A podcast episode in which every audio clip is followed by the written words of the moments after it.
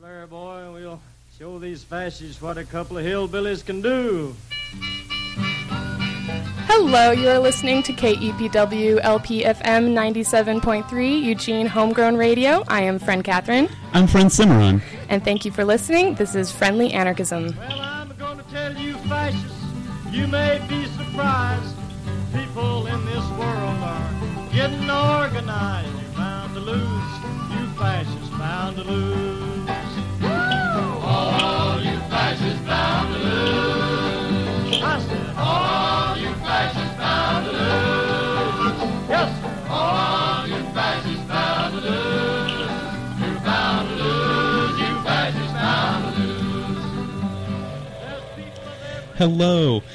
and welcome back to KEPW and Friendly Anarchism.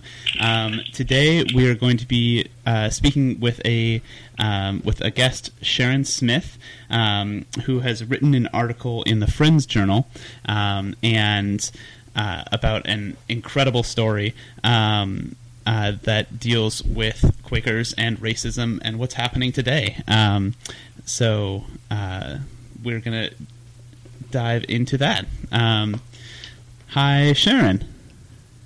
Hi, how are you? Doing wonderful. Uh, thank you so much for joining us. Um, uh, so you are not in Oregon, um, uh, but we're a part of a the Massachusetts um, a meeting in Massachusetts in Cape Cod. Is that right? I'm not on in Massachusetts or Cape Cod. I'm right now in western North Carolina in Asheville. Wonderful. Um, well, thank you so much for talking to us all the way from Asheville. Um, uh, so, um, you wrote this article in Friends Journal, um, and can I ask? Um, uh, what was the what was the process for you? Um, there's a lot of things sort of happened in that article, and I, I'm just I'm, I'm overflowing with questions. um, Well, um, ask me anything. I will answer, you know, what I can. So tell us a little bit about yourself. Hmm. Okay. Well, um, let me pull up my Facebook page and see what that says about me. That's the only way we know ourselves Um, these days. it says I'm complex, deep, passionate, inquisitive, intuitive, creative, expressive, and so much more. And so much more would be that I'm a mother, a grandmother, a mostly retired middle school drama teacher, um, and I'm black, Indian, and Quaker. And that the the reason I'm black, Indian, and Quaker is that my mother is a New England Quaker, and in the early '50s, she decided to get even with her parents by running off and marrying a colored man.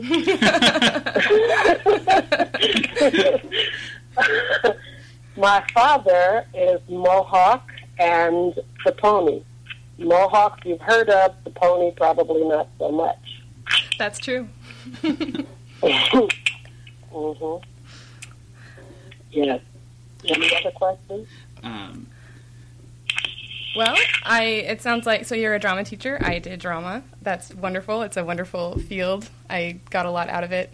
And hmm do you think that it's been that that sort of that your background as a teacher has played into your experiences um, just as just as a person you know how how is that you know if we get some get some background on you maybe we can see just sort of how you relating to this meeting and what those dynamics are, Oh.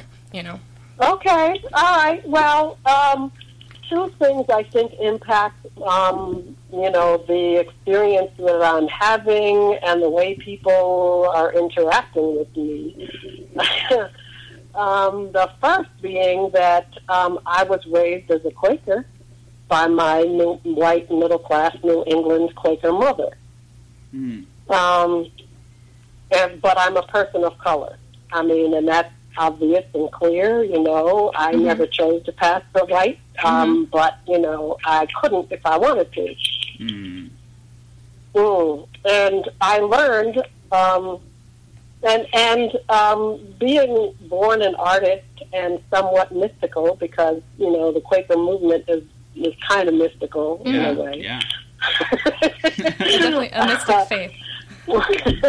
right. Uh, um, you know, artists um, have a thing about expression and creativity and examining reality and um, ex- trying to express their interpretation of everything. Um, so, um, hmm, uh, I think what what makes it uh, why I feel called to challenge Quakers on their racism has to do with that article in Friends Journal. Yeah.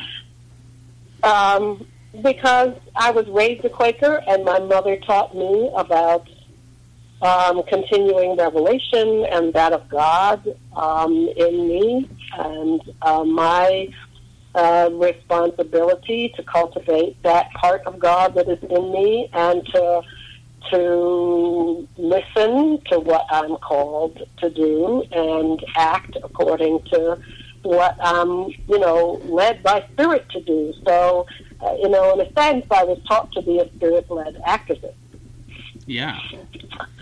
okay. And Um, and then I encountered Quakers as a as an adult, um, because my mother never did say why she kept me um, and my younger siblings from Quakers while we were growing up, even though she taught us that we were Quakers and about Quakerism. And her, she was our example of what Quakerism was. mm, Um, okay. And then um, I went. Um, I was living in Western Mass. I grew up. We grew up in New York because uh, in the early fifties, an interracial couple could not live anywhere in the country. Um, Wow. And and no. Uh, yeah, living in living um, an interracial couple in the '50s. That's its whole own amazing story. Uh, what an what an Yeah. incredible heritage to have to have that background. Right. So, so when my parents were married, and they lived in Harlem when I was born, because that was really the only place they could live together um, as a couple. Um, and 19, I was born in 1954. That was the year of Brown versus the Board of Education, which, um, you know, was the Supreme Court case to desegregate public schools. I was 13 years old um, when um, Loving versus the state of uh, Virginia to overturn anti-miscegenation laws throughout much of the country. hmm So, you know, I joked that I was born an outlaw. so, um, and but I find myself uh, being raised a Quaker when I encountered other Quakers who were mostly white Right. that there were automatic racial problems. yeah. And it caused me to want to understand racism, so I studied. Um, and I learned a lot of things the hard way uh, because my mother, being white, didn't really, I mean, she wasn't thinking in terms of critical race theory when she married my father. Sure. In in Sure, I'm sure. I'm sure when you're in love, that's not the that's not the first thing, thing that comes into your mind. you know, she was just doing her thing. You know, her feminist choice was to run off and marry a colored man. You know, she really was not prepared for the reality that she lived as a result, Mm, and not really capable of preparing her mixed race children for reality as people of color. sure. And that Right. that's definitely comes up a lot um, in Oregon, where there are a lot of uh, also like adopted um, uh, people of color, and there's it's a it's a very common story that children who grow up in, in white or partially white households really that's a that's a, a real tension of like how Yeah. to deal with. It was interesting. I was a nanny for a little black girl who has a white mother um, by birth, and the the dynamics there that I witnessed between by being a nanny, um, you know, were were very. Uh, and this was in Southern Oregon. people not assuming that she was the mother, you know, things like that that were always distressing to both um, the child and the mother. And just sort of witnessing that and the sort of the surprise on people's faces. It's like if you look, if you look, like she looked like her mom. You know, like she did. She did look like her mom, but people just got stopped at the color of her skin, and it was Yeah. very. Uh, it was distressing to be around, and it was. Um, it was. It was just an interesting situation. You know, she had the mom had to learn how to do Aya's hair from Mhm. from other people. You know, and it was Mhm. like a lovely bonding thing for them.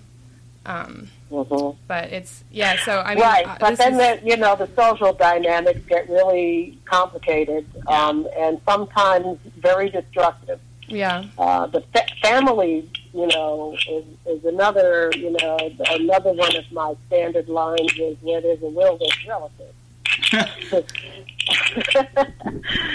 um, and um, you know, I could tell a number of stories about my mother's family and how they dealt with, you know, her marriage to a colored man in the fifties, and what how they dealt with my mother having mixed race children, um, and you know, a whole host of um, situations and stories come up about that. Um, and you know, I I take after my father, um, and and he's black and Indian, and you know, you wouldn't know that he was native by looking at him, but you know, he his, he was raised by his Mohawk grandmother who spoke the language and, and sang to him in it. Um, and his father, you know, was in the construction trades in New York, like a lot of Mohawk men. hmm Um, and that's why when my parents were married, they came to Harlem to live because my father had Mohawk relatives, Oh. um, you know, nearby.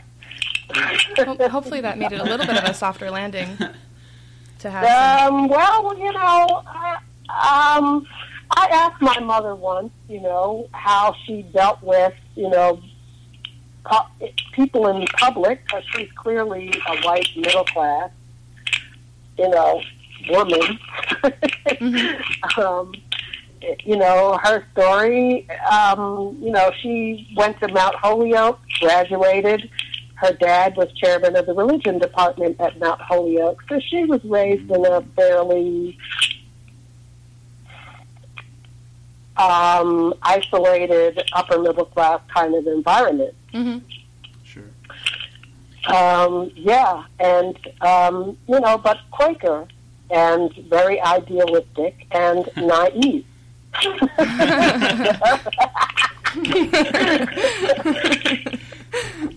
I mean, that goes without saying, right?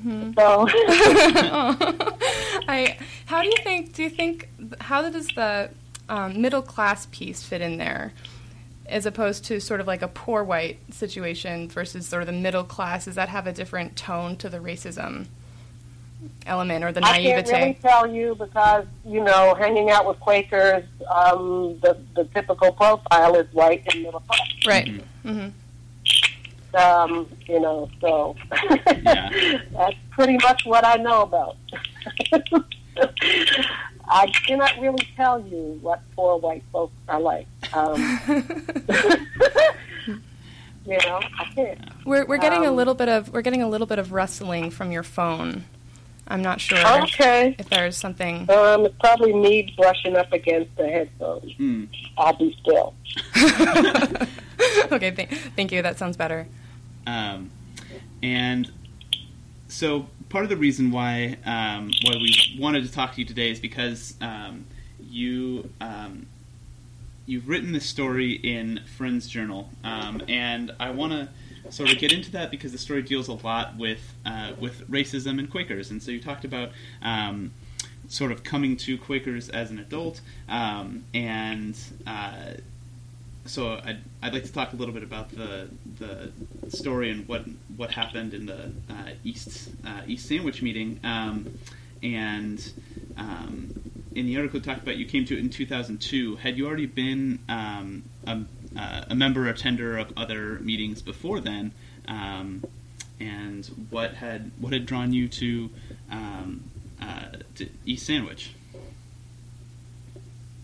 Well, uh, there are two stories there. One is what what drew me to Friends in the first place, and the second was what drew me to East Sandwich because I've been attending Quaker meetings since the early '80s Mm.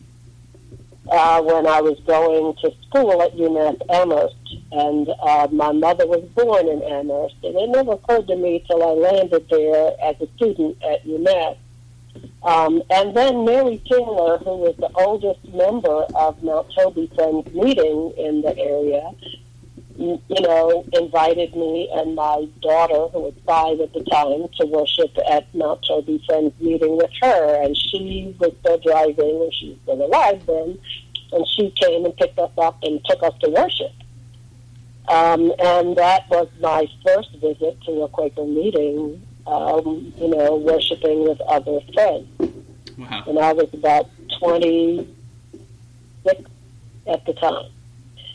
Um, yeah.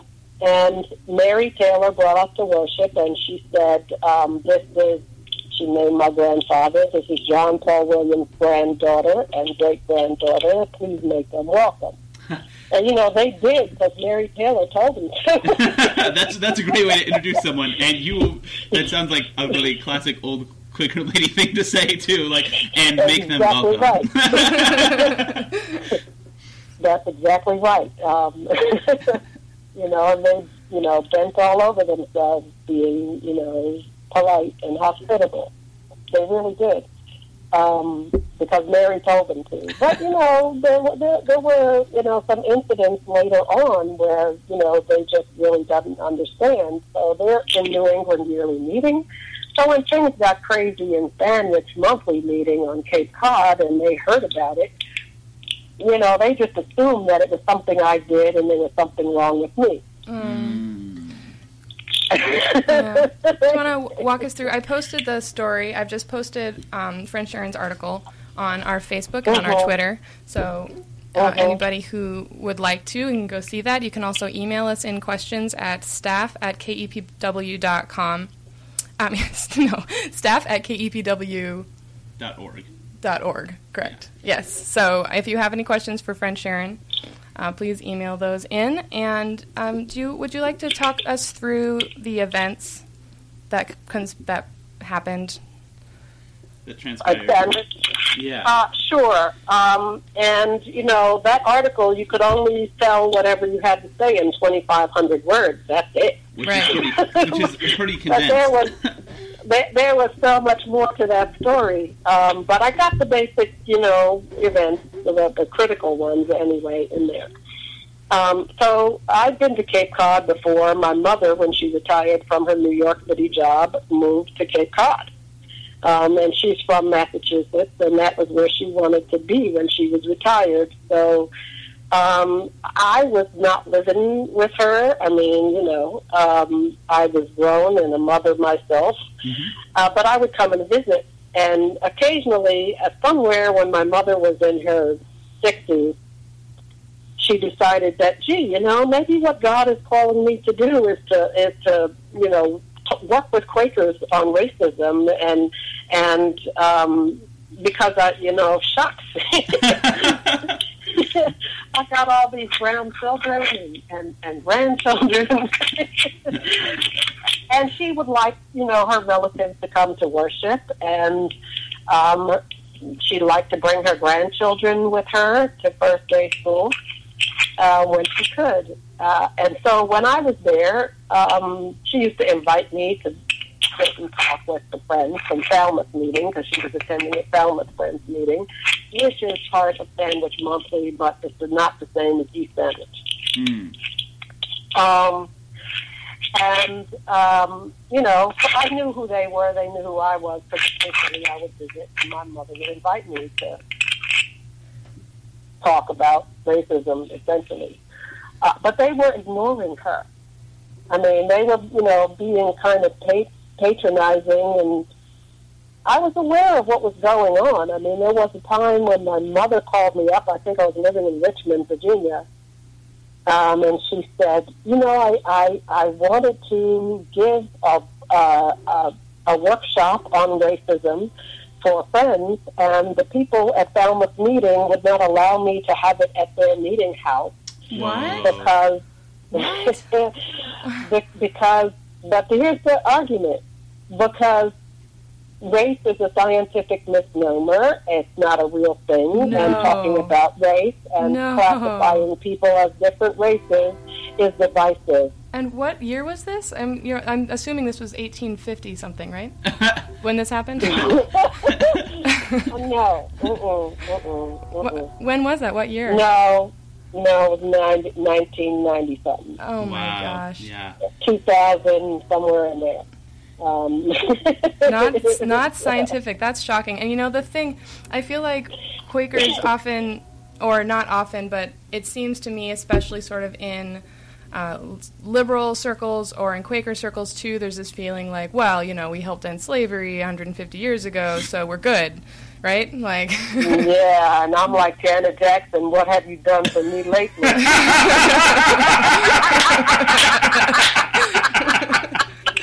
right. It's like check that off, so then we don't have to worry about it anymore. You know. yeah, gotta have a sense of humor sometimes. You have to get deadly serious. Yeah. Yeah. hmm Wow.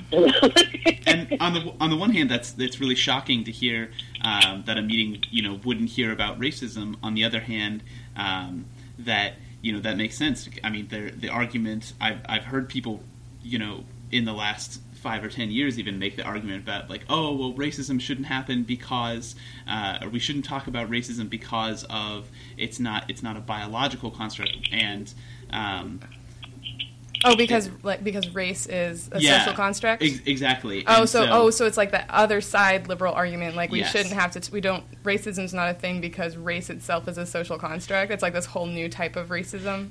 it's that that likes to pretend that it's not it's not real that this isn't really a problem because uh, because race is um, uh, uh, it's it's it's only social so that somehow makes it, it not real. Oh yeah. you know? So do you think that the the whole I don't see color has that has that played into this? Uh, well, some of the things people said, you know, would, would shock and amaze you. Um, and they were serious about it, and and they just knew I didn't know what I was talking about. and Right. um, it's a yeah. Um, I I kept journals because there were many uh, many times when you know what I said was of no consequence, and there was no point in me saying really much of anything. So I would just write down what was happening and what people said. Um, and I have n- notebooks full of that stuff, and it's just going back over it is mind-boggling I'm so you know I'm that, so that intelligent human beings could you know be in such denial of reality um, and and it helped me to to want to study more and understand what what it is what is racism and and um, how does it function and why does it cause white people to lose their blankety blank mind That's a great question. You were before the show started. You were talking about um, white fragility, and yes so what? What is? yes yes Yeah. What is? Can you explain for our audience if they don't know sort of what white fragility is and how you've seen that parti- in particular Yeah, we were Quaker? just talking about that today. So, um, white fragility is when even a small, a relatively small amount of racial stress, and we have to talk about racial stress as a separate topic, uh, becomes intolerable for white people, and it triggers a range of defensive moves designed to restore a white sense of racial equilibrium um, and safety. Mm. So the behaviors that you begin to see when white people are feeling uncomfortable and the situation is racial is anger, silencing, minimizing, contesting, delegitimizing, um, and just you know trying to control the narrative, the processes, and the resources. You know, to to keep it silent and to keep it away because white people don't have to deal with racial stress. They you don't you, y'all don't have the muscle that people of color have to have mm. for constant, all day, 24 7 stress around race and racism. Yeah. White I- people can protect themselves from that. So, you know, the, the white people's inability to handle any kind of racial stress or sit with any kind of discomfort and the confusion between discomfort and violence um, is what's called white fragility. I have a friend of mine who's a person of color was telling me that people compliment her all the time on how strong she is, but it always makes her feel worse. And she was sort of working through why, why you know what I mean, that it doesn't feel like a compliment. And like you just said that it's something that you've like been forced through circumstance to figure out. So sort of it's so it's like that's an interesting thing because like that strength is obviously something that's um, a positive aspect to have that sort of emotional strength, but also has this other side to it. Well, but, you know, it's white people that are creating the racial stress for people of color. So, Yeah. Um, when you're when you're listing off those well, those aspects of white fragility, it sounded very much to me just sort of a list of um, emotional abuse. Like when when you're in an emotionally abusive Yes. relationship. absolutely, you are so right. Okay, so so there's you know the whole narrative, especially among Quakers. Okay, and I've learned some things from my experience and learned to recognize certain patterns of behavior. You know, when people call for unity, what they really mean is compliance. Yeah. Mm-hmm. Yay. When they talk about uh, being neutral, what they really want want to say is we want to maintain control hmm and we want to continue to dominate and we want you to allow us to do it and be neutral about your own oppression. hmm There's sort of hidden hierarchies.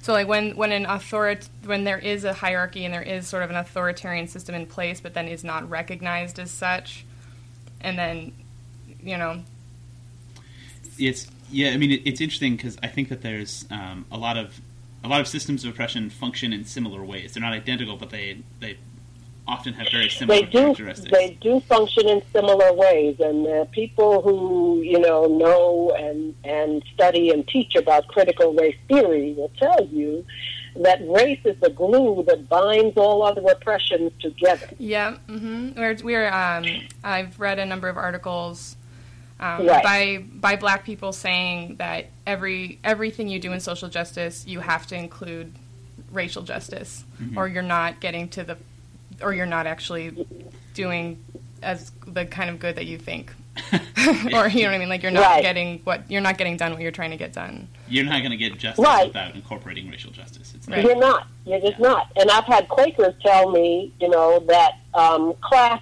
and classism are more serious issues um, than race. And you know, why why why are you trying to you know get everybody to talk about race when we have bigger problems? that that is so true. Um, and Quakers have a long Yeah, history too that. of It definitely hurts. I mean, that's part of the like dialogue right now in the whole country about politically um, trying to like talk a lot about class issues when there's this huge underlying race issue that's not being addressed fully. I mean, I, th- I think th- there's a lot of oppression that's not being addressed. But yeah, Yeah, yeah, but you know what I mean. yeah. Yeah, well, but here's the thing, though. The, the the the origin of most of those oppressions comes out of racism. hmm And um, I can explain that further. I didn't hear you go, yeah, yeah, yeah, that's true.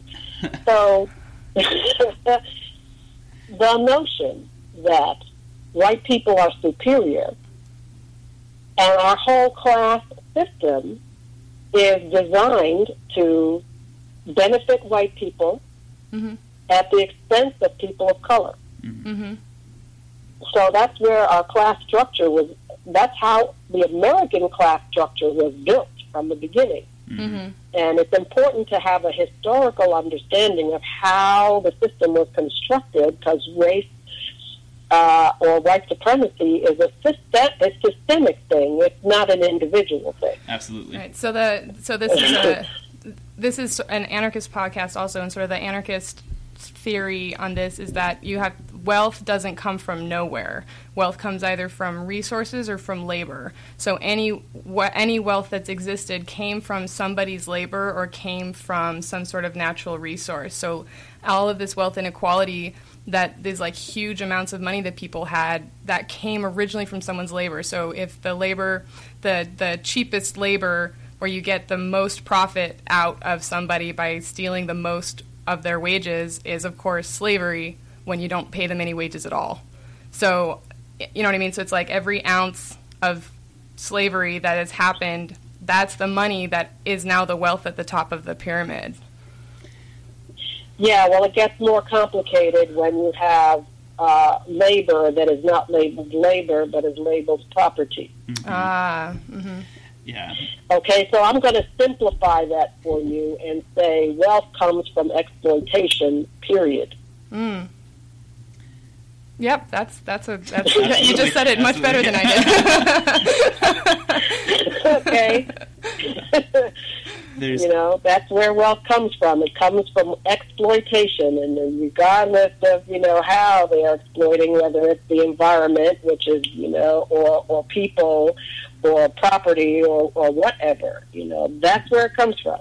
hmm Mm-hmm. and it's and it's important you know i think also to think of this as, as a global system like the united states has a has a particular history um, with slavery and, and with uh, capitalism and ownership and, and there's a there's a lot of particular histories there but it's also part of this broader like colonialism and like european colonialism and like domination in the world. Um, and that like race in the united states didn't emerge overnight either that it was like it's as a process um, and there's a really fantastic uh, series of books on this the invention of the white race that goes into the entire like history of colonialism and looks at the different components and how race has played out differently in different areas um, as a part of different colonial aspects um, um, yeah, I, I'm familiar with those two volumes. yeah Yeah. Mm-hmm. Uh, I, I read a lot. yeah Yeah, reading's great. sorry I, I was spend a mentioning that mostly for our, for our listeners I spend a lot of uh, time. Yeah, for and, further- and, and, for further and the reading. more the more history I read, the more you know, damning the picture becomes. Yeah. Hey, do you have any recommendations right now? I'm going to write some books down. We can write it. We can write it on our notes for the podcast for people who want to do some further reading.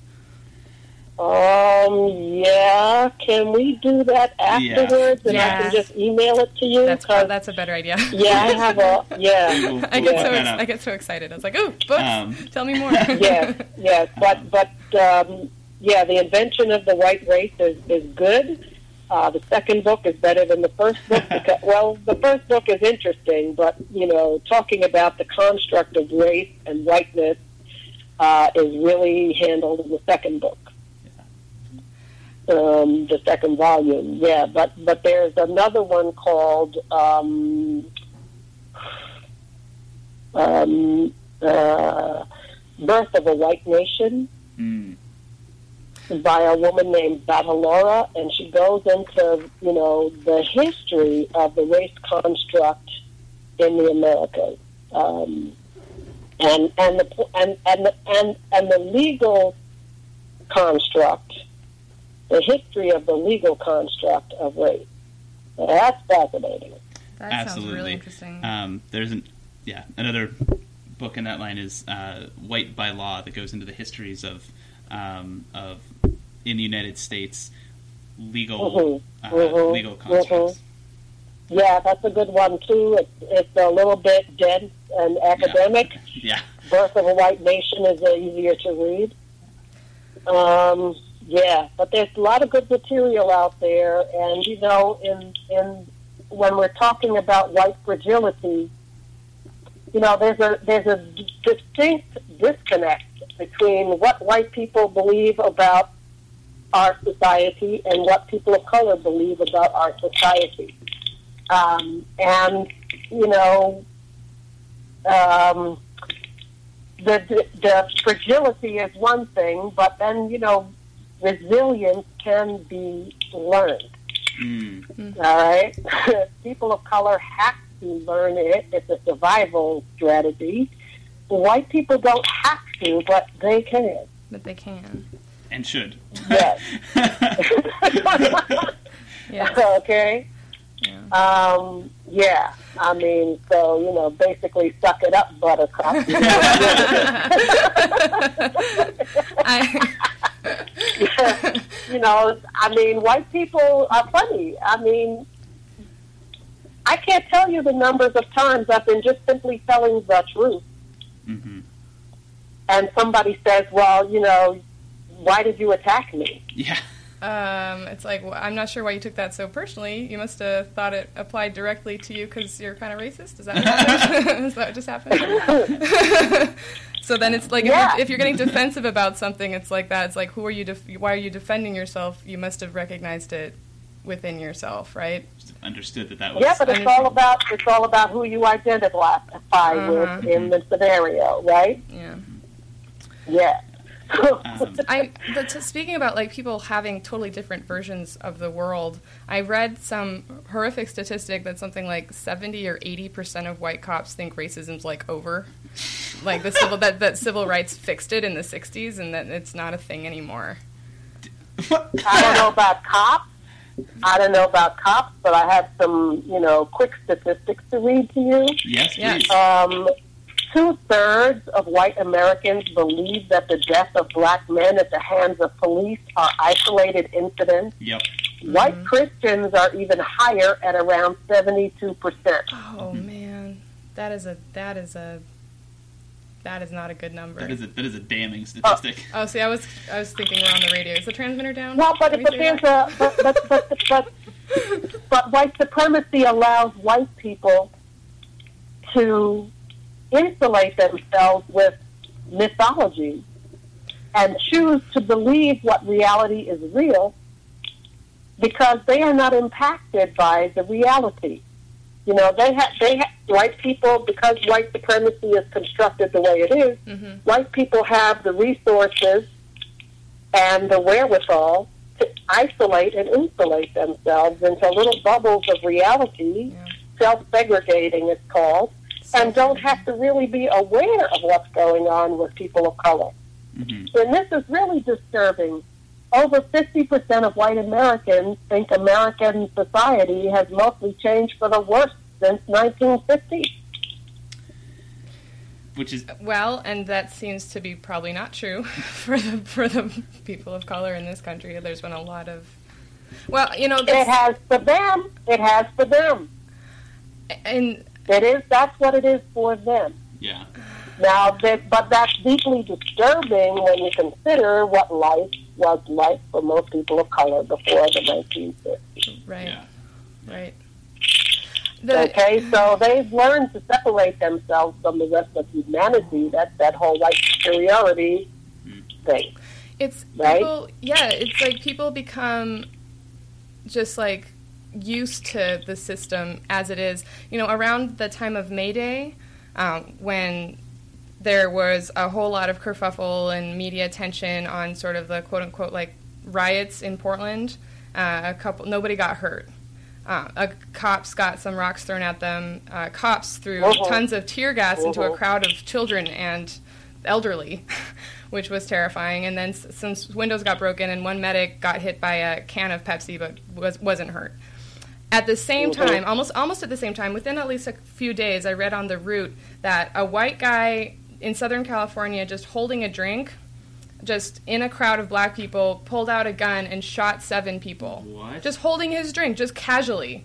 Yeah, pulled out Mhm. and and that story, I only heard about it on the Root. Like I didn't see it anywhere else. And so it's Mhm. like we've just become Exactly. so divorced. Well, it's become so common now that you know. I mean, it it's been normalized, which is pretty sick. That's it's disgusting. Yes, yes. Let me read you another statistic.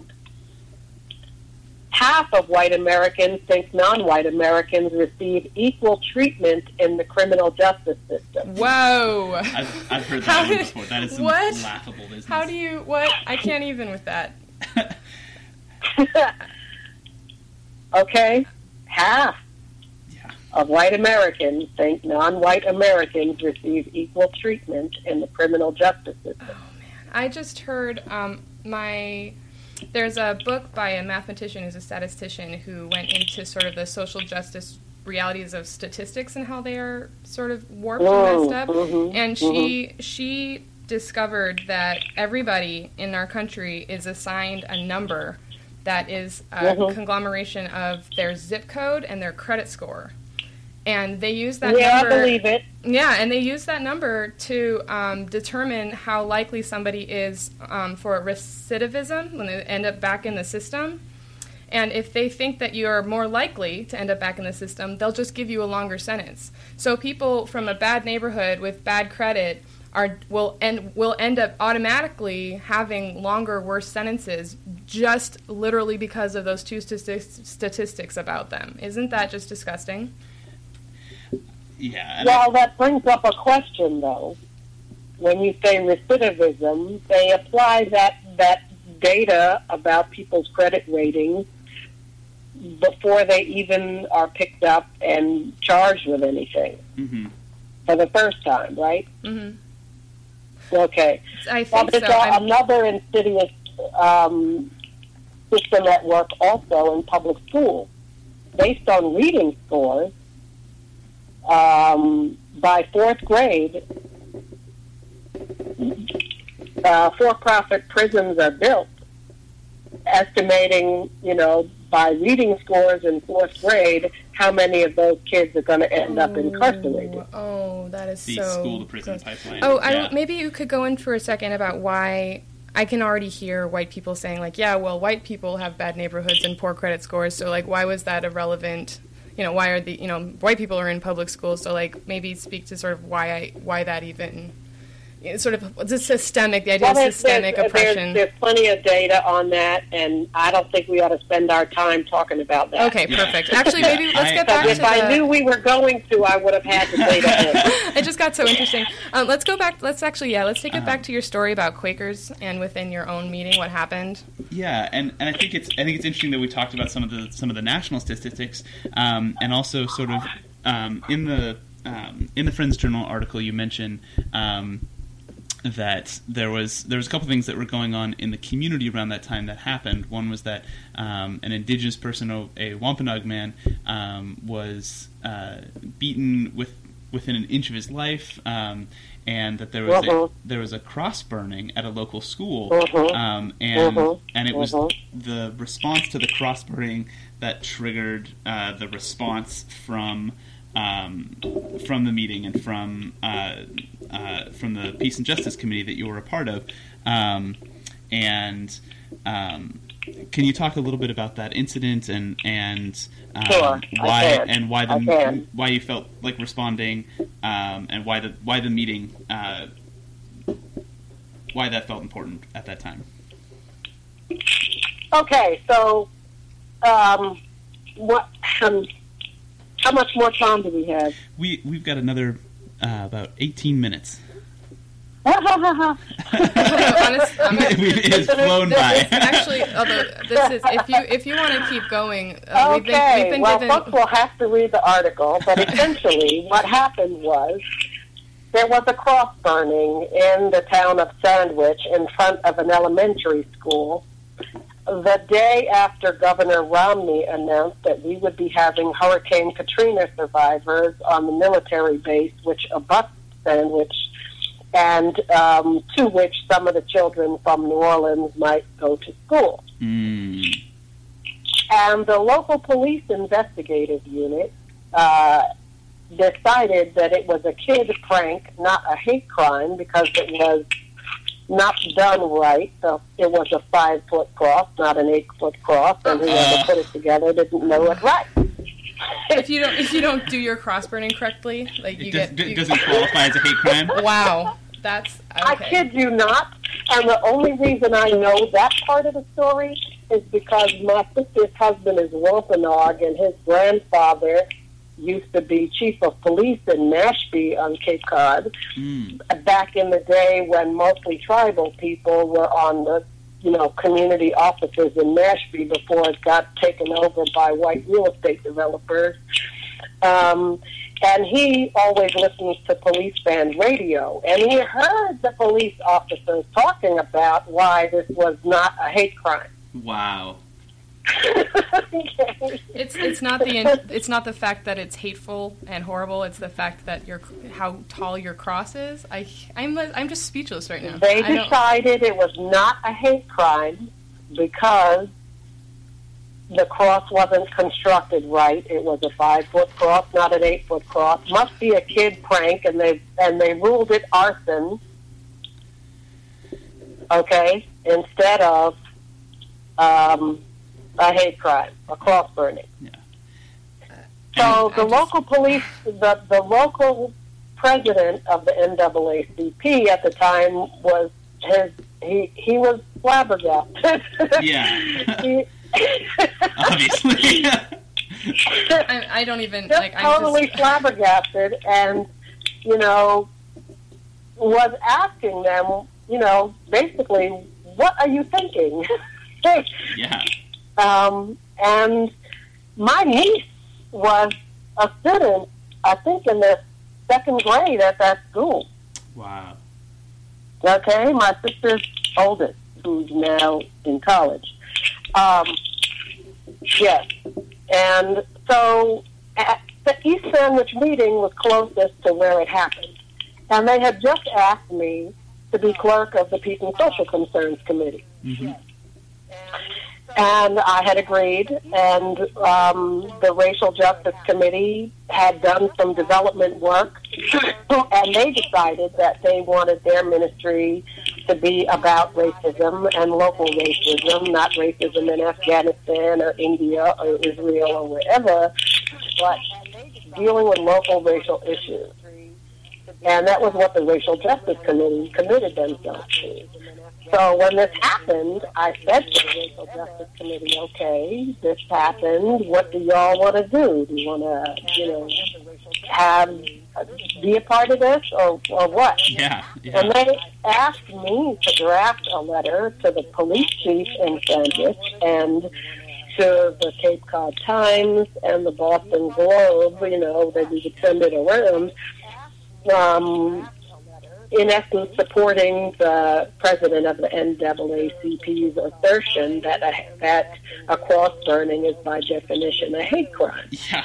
So I so I did that. I drafted the letter, um, and the committee approved it. And short of you know with with minor minor changes to what I wrote, um, they sent it out. Well, Sandwich monthly meeting has a very strange structure. That's very archaic. East Sandwich Friends meeting is the oldest Quaker meeting in the hemisphere from 16, I don't know what.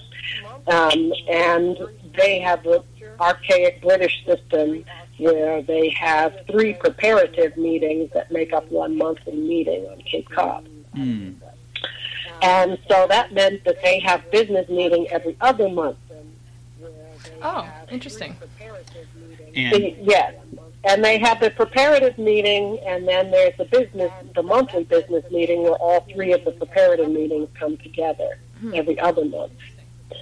Um, and we had uh, just had our preparative business meeting wasn't come, you know, and uh, we weren't going to have another monthly meeting with the other two meetings on Cape Cod for a while. So we read Faith and Practice, New England Yearly Meeting, Faith and Practice, and learned that there is no rule saying that a committee cannot write a letter in its own name. sure. I mean, yeah, it seems like a strange thing for there to be a rule about. And in the Yeah, but there is now. They made they made a rule after this happened. Yes. wow. Wow, to to make sure that there are no other upstarts. And upstarts. it became that became one of the issues of contention in the monthly meeting. They tried to say that the committee didn't have the right to send this out to the public. And what they really, really didn't like was that as clerk of Minis- uh, Peace and Social Concerns, my name was on the letter. I don't even understand why. I don't. I don't even understand why that's that your name was on it. They didn't I like was that your. clerk of Peace and Social Concerns, so if we're sending a letter to the Cape Cod Times Somebody and the Boston Globe and the police chief as clerk of the committee, my name has to be on the letter. Right, of course. So why? So So here's what my didn't like- mother said. I was at East Sandwich and my mother was at Falmouth. My mother said, when the letter came out in the Cape Cod Times, there's a woman at Falmouth meeting who is one of the editors at the Cape Cod Times, and she brought it to Falmouth's attention that that woman, Sharon Smith, was promoting her political agenda in their name, and they ah. didn't approve of that. Wow. So awful. Your, your, politi- your political agenda that a five foot cross is maybe a bad thing, like a burning cross, like At an elementary school? yeah. That burning across at an elementary, elementary school, that's like- like, come on. How da- how dare you try and point out in the name of a meeting that they're not that they're not okay with that? I'm. st- I mean, and, and the other thing that, and I, I appreciate that you mentioned this in the um, in the article too, is that the, that you had also brought it before an elder of the meeting and sort of checked, you know, and asked about this. Yeah, we Um, checked. We checked. We wanted to make sure because there were elders that were part of the racial justice com- um, the, the peace and social concerns committee. My mother helped us with that, and there were you know elder Quaker historians that were there when we did this, and, you know it was the committee that sent the letter. I didn't even send it, but they had to, by proper order, put my name as clerk on the bottom of the letter. So people in Falmouth were horrified that I would dare represent them. so I, Okay, I mean, and a whole host of different arguments and strategies were, you know, were creatively invented in order to deal with the issue of silencing Sharon Smith because we don't want her to represent us. so We don't want her name on anything that has to do with us.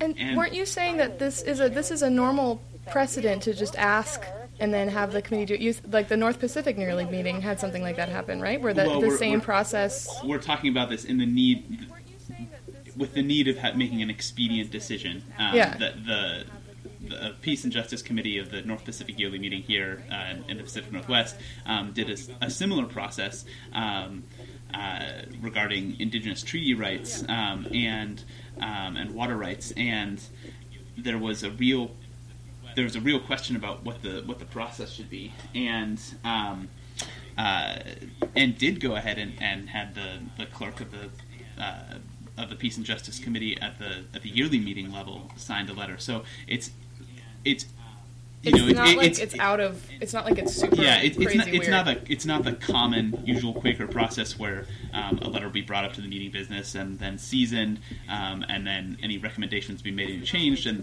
that would usually happen over a couple months.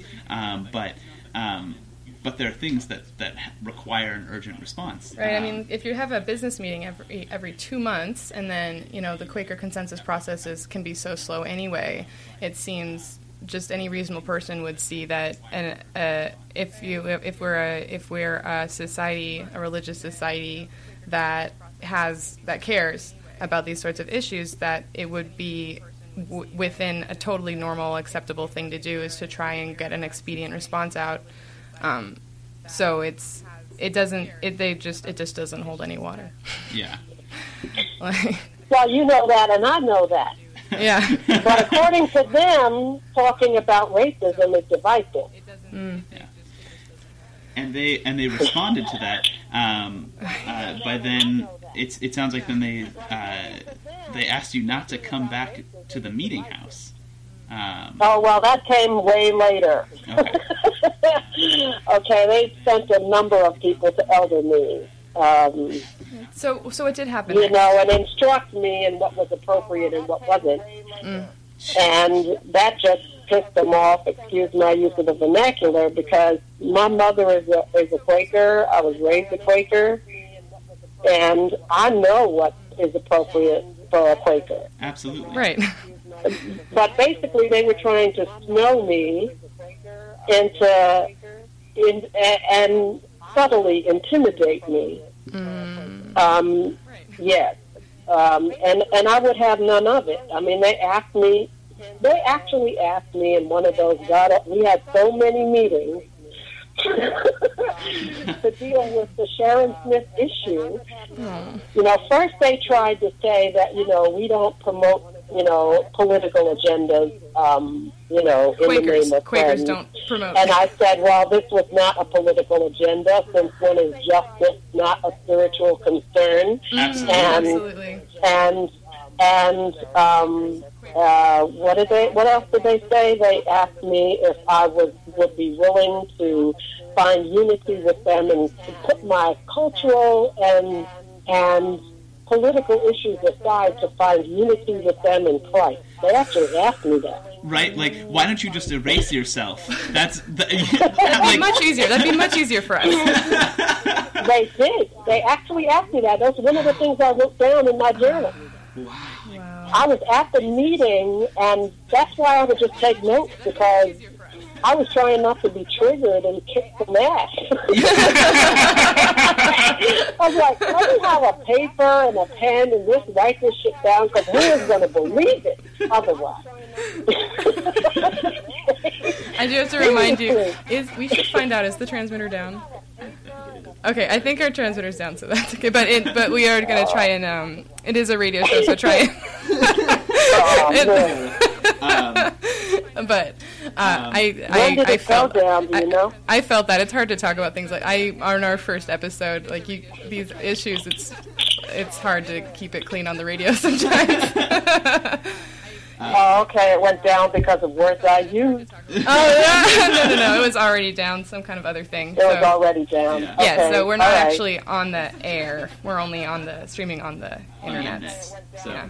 Okay, all right, but we're still. We're still good. We're still good. Yeah, we're not. They're not that quick on the uptake.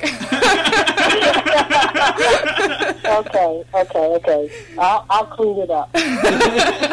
I, I don't. I don't blame you though, because what you're what you're describing is really horrific. and yeah, I mean, they literally asked me if I would put my cultural and political issues aside to find unity with them in Christ.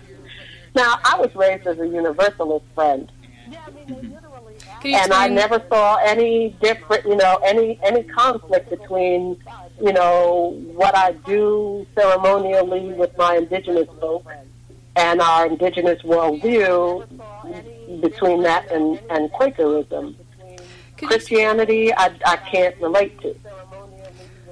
Oh, so a universalist. So uh, for the audience, the difference between a universalist friend and a sort of Christian friend. So it's sort of like the Unitarian Universalism versus sort of uh, normal Protestant Christianity, normal quote unquote.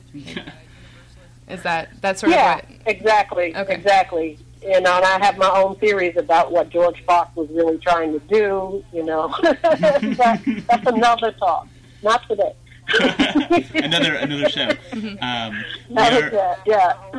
we are getting So, Um, I'm gonna say um, we've been given, we've been given. Oh, oh. So first, okay, we'll say. Uh, so we've been given permission by this station to go as long as we want, actually, and this conversation is great. So as long as you want to keep talking to us, we want to keep talking to you. Um, that's Um, cool. but- We're good. We're good. Okay, I, great. I, I've got lots of stories. And, you know, but we really, I really, the reason I want to talk about this experience with Quaker racism is because Quakers all over the country and the world are looking at what they can do about racism. yes, yes. So I do have to. I do have to Pretty stop much you. every yearly meeting has made some commitment to undo racism or, you know, whatever terminology they use. Um, and they're just not doing anything. I mean, they're not making any progress. So I have to cut in for just a second and say uh, you are now listening to KEPW LPFM 97.3 Eugene Homegrown Radio, and this is Friendly Anarchism. We're speaking now with uh, friend Sharon Smith about her experiences with racism in the Quaker community. All right, so the Quakers have all they're writing minutes saying that racism is bad, and then treating you like yeah, I mean, I you know, my mother was All right, so the Quakers um, they're writing minutes. the first clerk of New England Yearly Meetings Working Group on Race, Working Party on Racism, they called it.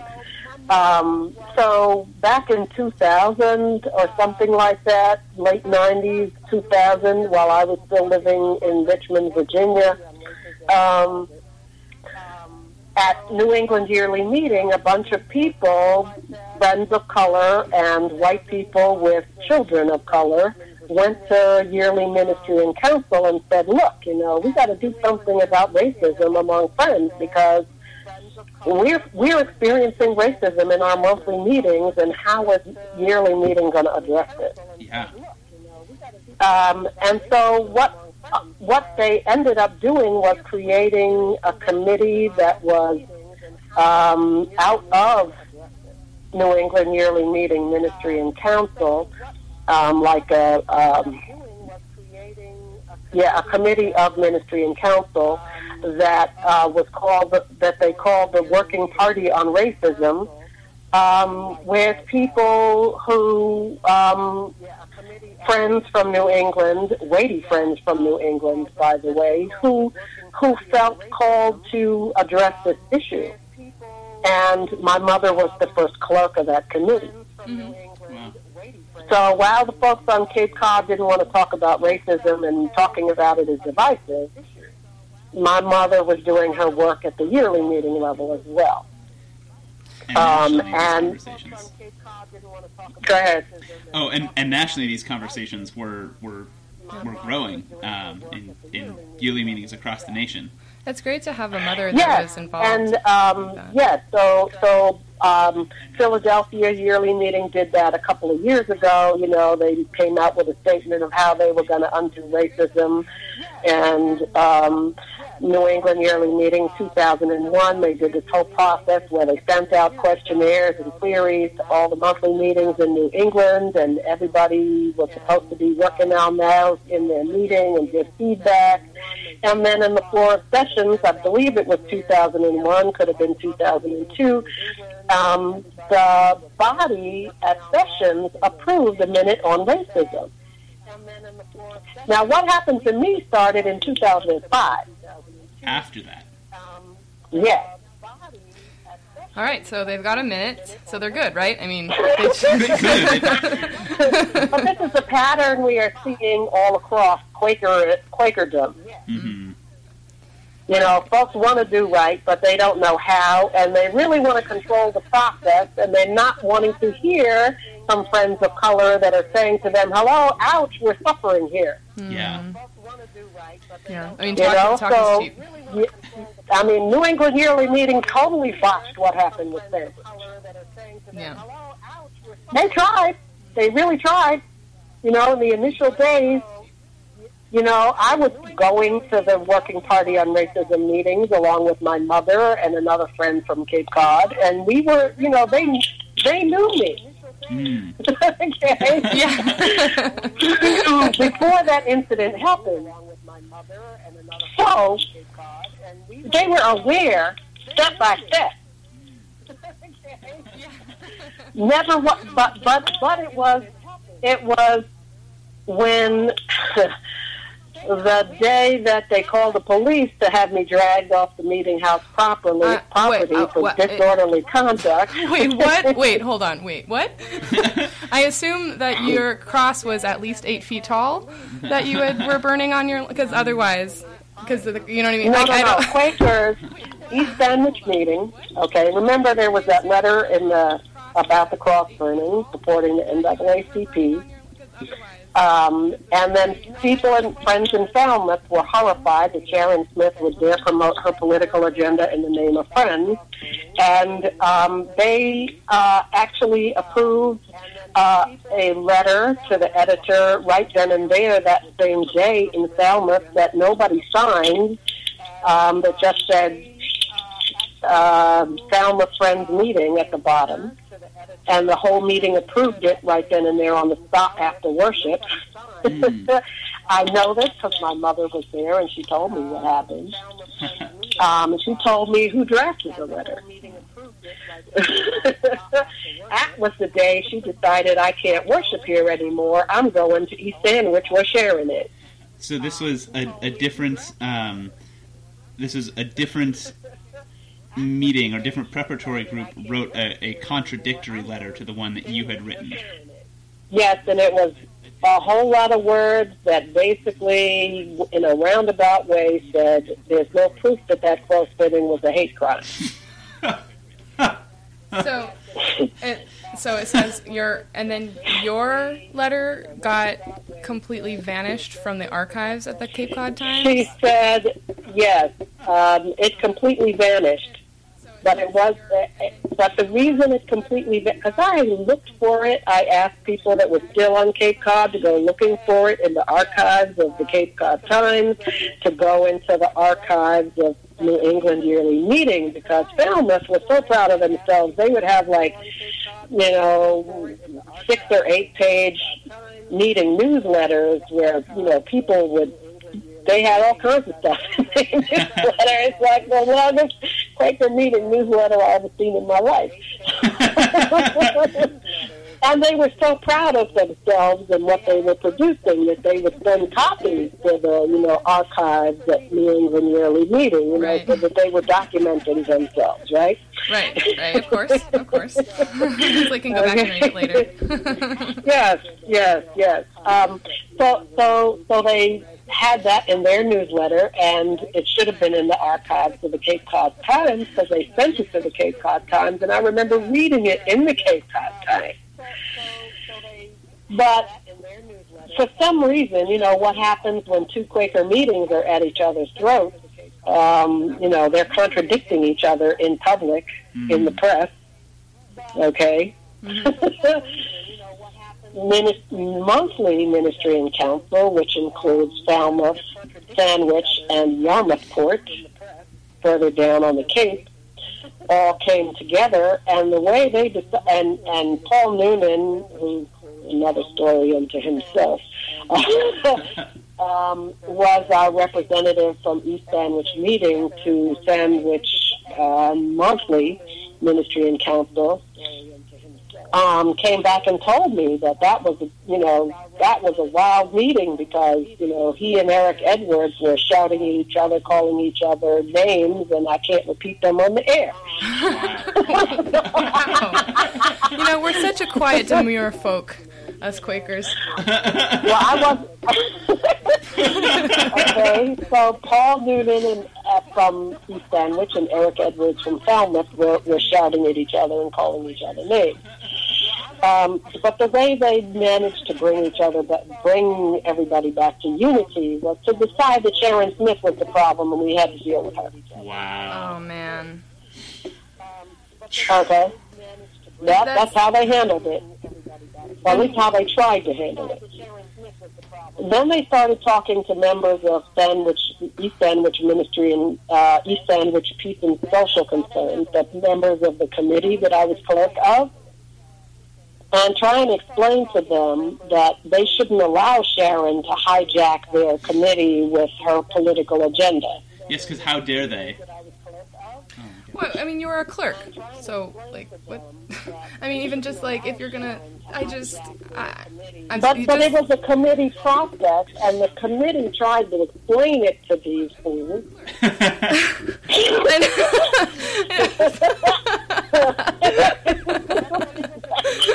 I mean, fools is what they are, right? yeah, yeah. I, but I'm just, I just go, I keep telling your story. I'm just like flabbergasted. I'm having a hard time like just But it reacting. happened. It's real. yeah, It's- yeah, It's real. It's real. It did happen. Yeah. Okay. absolutely. yeah. and and and you know from the beginning from that moment i you know i was telling new england yearly meetings working party on racism what was happening they were getting regular reports not only that but i was doing this quaker anti-racism work you know outside of new england yearly meeting too at that period there were several yearly meetings that were trying to collaborate on doing anti-racism work. There was New England yearly meeting, there was New York yearly meeting, there was Baltimore yearly meeting, and there was Philadelphia yearly meeting. Yeah. Were you having Uh, any they had they had a conference, at least two different. One conference that I went to in Burlington, New Jersey. Okay, where all those yearly meetings were represented, and they had a conference um, I kept the mailing list and email addresses of everybody that went to those things. And I was sending regular reports to all these anti quote unquote anti-racist friends Yeah. in all those yearly meetings. So quote unquote. So a buzz started to, and this was pre-Facebook. and i was mm-hmm. In The early buzz started happening in the yearly meetings. You know what's going on there, and people started calling up. You know how Quakers are. You know what goes on behind the scenes. Silent in meeting You know, there time. was you know people from you know the the Sandwich Monthly meeting lost their blankety blank. That's what I haven't heard. I, I like that.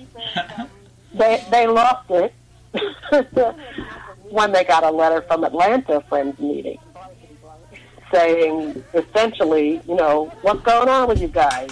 I hear you're having a problem. How can we help? I hear you're having a problem. they lost it. They lost it. That's when they started to get hostile Um, because now everybody else knows. You know, abusers and oppressors don't like it when other people get involved in what they're doing in their house. I mean, it was already hostile, but now it's like openly hostile. It's Yes. like like they were quietly But hostile just to you, and now it's just like just open, open Right. fair on you. And New England Yearly Meeting wasn't handling it very well. They were just kind of monitoring the situation, but they weren't coming in saying, you know, what's wrong with you?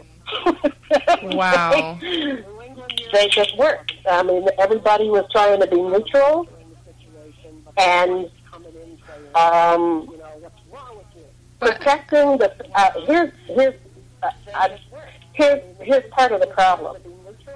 People in Sandwich were saying that their feelings were being hurt and that I was attacking them by calling them racists all over the country, and they felt like they needed to defend themselves and that they were not safe in their own meetings as long as I was there. But I mean, that's the thing about being neutral. You know, the quote: "If you're neutral in situations of injustice, you've chosen the side of the oppressor." So Yes, and I said say that quite a bit and type it quite a bit, and you know, yes, exactly. But they were trying to, you know, love and you know the people who would who who were the oppressors and understand them and listen to them. And when Sandwich said that you know they were hurt, New England Yearly Meeting left me hanging. I asked the clerk of New England Yearly Meeting. I asked the clerk of Ministry and Council for New England Yearly Meeting to intercede to help us stay in process and to help us with a reconciliation process. Yeah. You know what they told me? What did they say?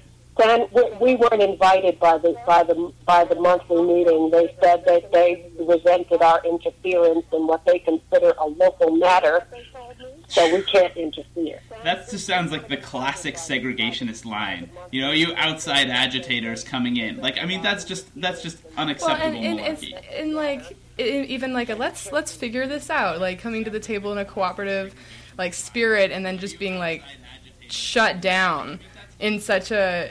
It's just. I, I, I, I, It's true, but it's unbelievable. hey? I, it's, it, it, I mean, it's just it's just one of those things where it's like again going back to this just sort of emotional abuse classic, blaming the victim, like classic. Cla- it's just it's just so gross. I'm so sorry. Well, it is what it is. I mean, you know, I consider that my call to ministry to challenge Quakers on their racism, Yeah. and I've been doing it ever since.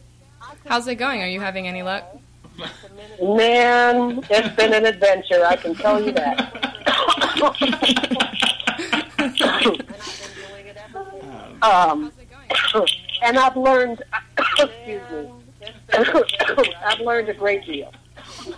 Has anybody else learned anything? I'm afraid to ask. White, I'm white people are, are hard to. Well, I've here's the thing. I, I do believe that at this point, you know, when I met Avis Wanda McClinton, and she was just disowned, or no, they didn't call it disowning. My minute of disownment is called disowning. What happened to Avis is she was read out of her meeting. I was read out of Sandwich Monthly, and I wasn't even a member. I was an attender. okay. And, and for our listeners, uh, Wanda McClinton also has uh, an article in Friends Journal. Um, yes, and and yes, the same issue. hmm and in and in a, in a different meeting and in a different uh, different yearly meeting. Um, and I- But I- ten years later, yeah, And I, I also want to ten mention year, exactly ten years later. I want to mention for people that are listening that maybe not Quakers that not being a member of a Quaker meeting doesn't mean the same thing as if you're like in a different church situation. It's not like you're really it's really not that different being an attendee versus attendant, you know, or, you know, quote unquote guest or attendant versus a quote unquote Well- member. Like there's this thing. It's, not. a- it's not like a, a, question of formal recognition. Yeah, it's just a yeah. So just in case. but there are Something- attenders. Yeah, but but but but the, over this racism thing, there has become a there are distinctions being made Mhm. because, and and I see the same pattern. So because I had that experience ten years ago, like for example, the cross burning was in September 2005, and I received the, the letter of disownment in January 2007. That whole period, crazy stuff was going on. Absolutely insane. That I just, you know, all I could do was document it. Ten years later, when I meet up with Avis Wanda McClinton and I see what her situation is, and we are the only two friends of color that I know who have gone through a similar experience. And we totally understood each other. We spoke by, you know, on the phone at first. Um, somebody in Philadelphia yearly meeting who was fascinated by my story and actually took the train to Northern Virginia when I was living there from Philadelphia so she could spend the weekend with me and hear my story. oh wow, that's really nice. Yeah, well, there are problems with her later, but she knew Avis Wanda from Philadelphia Yearly Meeting, and it was she that brought us together by phone. And then I went to Philadelphia for their first called uh, yearly meeting session to talk about, you know, what the Quaker response to racism was going to be. Um, and I stayed with Avis, and I got to know her. And over the, you know, the course of the time that we've known each other, uh, which is basically only a couple of years, um, three at the most, um, I've been a really helpful to her because she was going through the same thing I was going through, but she didn't understand it, and I could see the pattern emerging. Yeah. hmm Okay, because it all looked and felt like the same thing. I could smell them coming. Now I, I'm so good. I am the foremost expert on Quaker racism. Trust me on that. Well, I'm glad we're talking to you. I mean, like, I- Yes, yes, yes. How how do you think Yeah. it is that Quakers have gotten so far from their abolitionist past? You know, Well, here, you, have you read Vanessa Julye and uh, Donna McDaniel's book? no, I have not. You must. You must. Vanessa. Um, Vanessa Julye, spelled J U L Y E. Okay. And what's the Donna McDaniel. Donna. Um, it's called Fit for Freedom, Not for Friendship. African Americans and the myth of racial justice and Quakers and some more stuff. Ooh. African American Quakers and the myth of racial justice. It's a FGC publication. It is required reading for Quakers. Awesome. Absolutely. Okay, great. That's great. I will do that. Because it details the history and the struggle friends had with each other over slavery Okay, great. That's great. Wasn't that one and of the, abolition and, and abolition. wasn't that one of the a big issue about why the Quaker meeting and the Friends Church broke with each other? Or am I got No. that wrong? That was different. Okay, that's Uh-uh. a different thing. Okay, no, never mind. no, no, no, no. No, their argument was, was, was philosophical. It had nothing to do with economics or slavery or, or Okay. racism. Well, forget I said that. No. No, no, no, no. But but you must read that book because it's necessary background to understand the his, the his, have the historical analysis of why Quakers are so messed up now. Ah, that's great. I thank you for that recommendation. and, and part of the part of the thesis of that book for our our, our listeners um, is that um, following the Civil War, many Quakers had advocated um, for an abolition of slavery, but then had turned, um, but then had turned down um, uh, African American people who wanted to become members, wanted to become friends, yes. Um, yes. and refused yes. membership to them. Yes. Yes, exactly, and that that history needs to be understood because it is the root from which our current problems arise. Um, and white Quakers today are no better than the average white liberal racism denier. Mm-hmm. Um, are capable because of their privileged economic status um, and racial status to isolate themselves from reality mm-hmm. and create a whole, you know, fantasy world that is real for them and nobody else. That's true. You know, especially you know, working in social justice, sort of in a more radical sphere here, um, anarchists often and people that we're working with, um, wobblies and sort of the more radical elements, often have problems with liberals specifically, like uh, like, Mm-hmm. like making our work harder. you know, so it's it's sort of it's um or you know sort of coming into situations that are, are being planned and creating a hierarchy and putting themselves at the top of it when or like stepping in with knowledge that that's not relevant or you know or sort of um, denying situations i feel like right now a lot of the problems we're having is we're saying with the situation we're in right now with like how under just how bad Donald Trump is and how scary this situation is, we need more. We need more radical. Like we need just to be really working really hard on um, a more like local, locally specific level, like shoring up community connections and shoring up um, strength and making self-sustaining local systems of sort of if we can you know like self-governance and like strengthening neighborhoods associations and these sorts of things because what we're looking at is like the failure of the federal government system but then um, a lot sometimes that work can be undermined by liberal liberals in, in sort of yeah, like fighting it always against is. you know It like, always is. yeah you know like it in always Portland is undermined by liberals. yeah You know, people of color have been fighting for justice for the last 500 years. mhm. And liberals don't appreciate that, number one. Number two, have this need. I'm going to say this, and I hope you don't take it the wrong way. White people are culturally addicted to exploitation and control. no that's they absolutely cannot true handle not being in control. that's It absolutely is an true addiction. It's an addiction to power and privilege and control.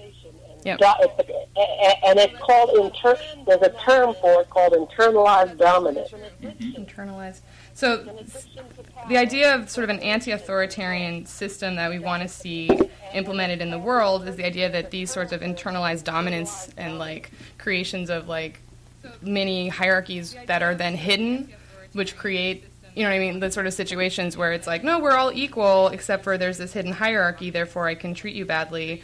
Those are all No, authoritarian we're, we're, tendencies. we're not all equal, and, and we were never all equal. We haven't been equal ever. Exactly, exactly. So being able to say like, oh no, so if we're equal, then we don't have to deal with this situation. You know, so like the idea is that those are all authoritarian tendencies, and in order to have a true, like an equal, an actual sort of equal, just society, we have to get rid of authoritarian tendencies both in society and within ourselves.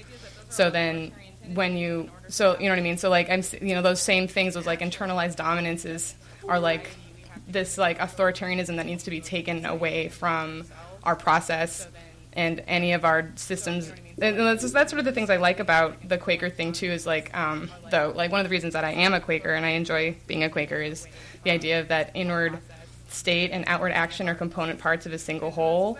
So like if you're not recognizing these internal dominances, you know, especially as like as a white person, like recognizing these internal dominances and these like internal authoritarian and racist tendencies, like you have to first look at them in order to be able to tear them up, t- take them apart.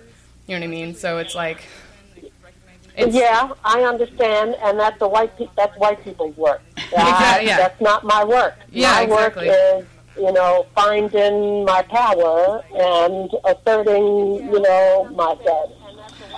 Yeah, that's a that's a that's a really great point. So the internal outward thing is And people are asking. and so yes, and and when there is conflict in the mixed race situation, if there are con- there's conflict like a racial conflict, and those people who are doing the quote unquote mediating are neutral and not and giving equal weight to each story or each um, protagonist that um, you know they're not really um, weighing what's right or what's just.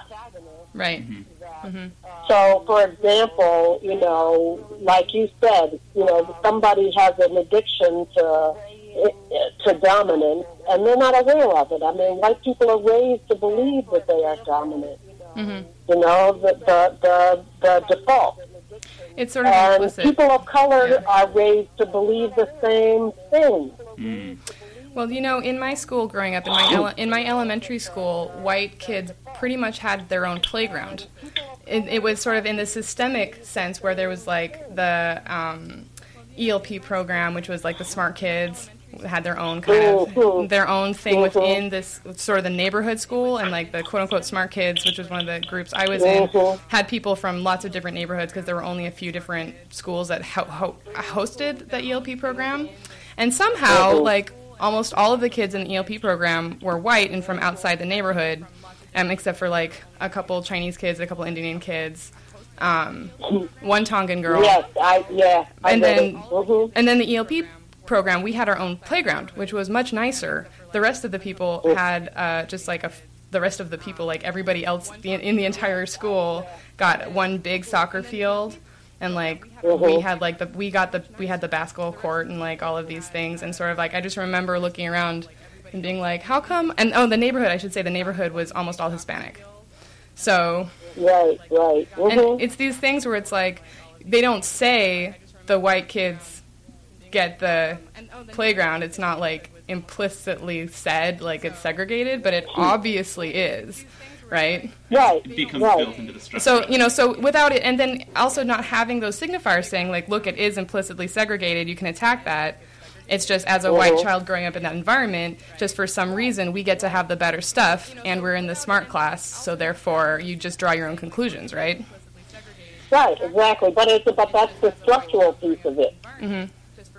You know, white people control. So so the way white supremacy maintains itself is by controlling the narrative, the processes, and the resources. You know, white people control. So, Yeah. the way white supremacy maintains Think about it. Because in every racial situation, and every situation is racial, believe you me, Yeah. um, yeah, white people maintain their dominance by controlling the narrative, the processes, and the resources. Okay, controlling. I'm going to write this down. Controlling the narratives, the processes. The processes And the and the resources. resources. Mm-hmm. This is that all, all that privatization stuff. yeah. The, the, the, the, the, you know, Europeans invented privatization. Nobody else had that. Yeah, um, property is theft. I mean, and it's it's true. I mean, and uh, Naomi Klein talks about this in, in the shock doctrine, the idea that um, Mhm. you know, following major catastrophes, uh, corporations use the sort of shock and paralysis of government to then justify going in and selling things off and saying, "Oh, it's so bad. Well, if you just do this thing real quick, it'll be you know, we'll, we'll fix your whatever, whatever in the short term," Mhm. and then it sells off these public goods. Um, but more broadly, like is is a way um, is both like a practice continuing colonialism where um, in countries like Haiti, then demanding corporations coming in demanding that Haiti sell off natural rights resources, sell off uh, Yes, various exactly. things. Yeah, hmm Well, I mean, Yeah. eu- colonial colonial Europeans just coming in and making real real bad deals with the Native Americans about concerning property rights because they made them up. Oh, believe me, I know all about it. right. So it's, it's I yes, uh, the, the more I study research history, my own history, and um, you know how it's tied to the history of this country and my ancestors, it, it is it's a lot. It's a lot. Yeah, White people have a whole lot to pay for. yeah. A whole lot. I mean, I don't know if there is such a thing. So, so I've established this thing called grassroots reparations, and I am inviting Quakers to engage in grassroots reparations. Um, and the definition is to give according to your means without waiting for an act of Congress. Can A testimony for generosity. Okay? Because Quakers are stingy as Well, simplicity, right?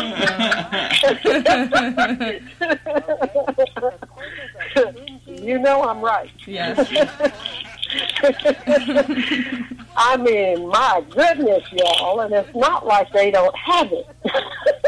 That's the that's the other thing. You know, like I've noticed um, with the with the with the um, the divide between sort of the on the left between the radical spheres and the liberal spheres is the issue of money. You know, like Of there's course, there's just there, you know like just like people working in social justice don't have the resources to be doing the kinds of work that are supposedly forwarding the sorts of things that the entire left, including the liberal left, want to have happen. You know, so it's like if, if, if it's if you're you know if you're going to write a resource, uh, I'm going to write a minute condemning racism. It's like you know go give like the the money is worth more, especially you know so the sort of grassroots reparation. It's like if you have the money, like write the minute and then give money to your local like NAACP or you know whatever group is working on the ground. And for for our listeners, a, a, a minute is uh, is basically like a, a resolution or, or a commitment on behalf of, of a uh, on behalf of a meeting. Um, That's a great idea. The grassroots reparations. um, Yes. So, you know, you can do that individually. You can do that as a monthly meeting. You can do it as a committee. You can do it as a yearly meeting. I'm just pushing that agenda. That's my cultural and political agenda. part of my ministry. Yeah. to encourage a testimony of generosity and grassroots reparations among friends. Well, and if you're going to look to Christ, you know, for this, um, I consider myself a follower of Christ, and you're supposed to give till it hurts. You know, you're supposed to like give everything you got, and like we, there are studies. You know, he wants everything, but if you're not going to go that far, then you know there are studies showing that once you're at sustenance level, you know, if you're like have a living situation wage where you've got what you need, then more than that doesn't actually improve your quality of life as far as like how you how you um, experience your life. So if you know you said in Oregon that is seventy thousand dollars a year. I think, It's- Mhm. so, and so then if you're Mhm. making above that, then there's no reason, even just for your own quality of life, especially as a Quaker, if you have the simplicity testimony, to not give away everything else. Really, you know? and Yeah, and Quakers really, you know, when they start talking about simplicity and giving away, and you know, uh, that's fine, but really, you know? they have some really quirky ways of making decisions. Like, for example, the sanctuary movement. mhm. Now, that's a good cause. Um, I'm not opposed to it, but there are meetings in AFSC and FGC and and Friends Committee for National Legislation and you know who knows who else is busy trying to figure out how they can have a Quaker uh, presence or impact in the sanctuary movement. Mhm. They're trying to make a name for themselves with that and trying to motivate Quakers to support that uh, that idea. It's a worthy idea, but here's the thing: they are living on stolen native land. and they do not acknowledge the people whose lands they are sitting on, most of whom do not have a pot to piss in Mm-hmm. or a place to call their own. So that needs to be addressed. So when we start talking about sanctuary, we also need to talk about grassroots reparations and a testimony for generosity. That's very interesting. I hadn't I hadn't heard that from sanctuary that argument about sanctuary before.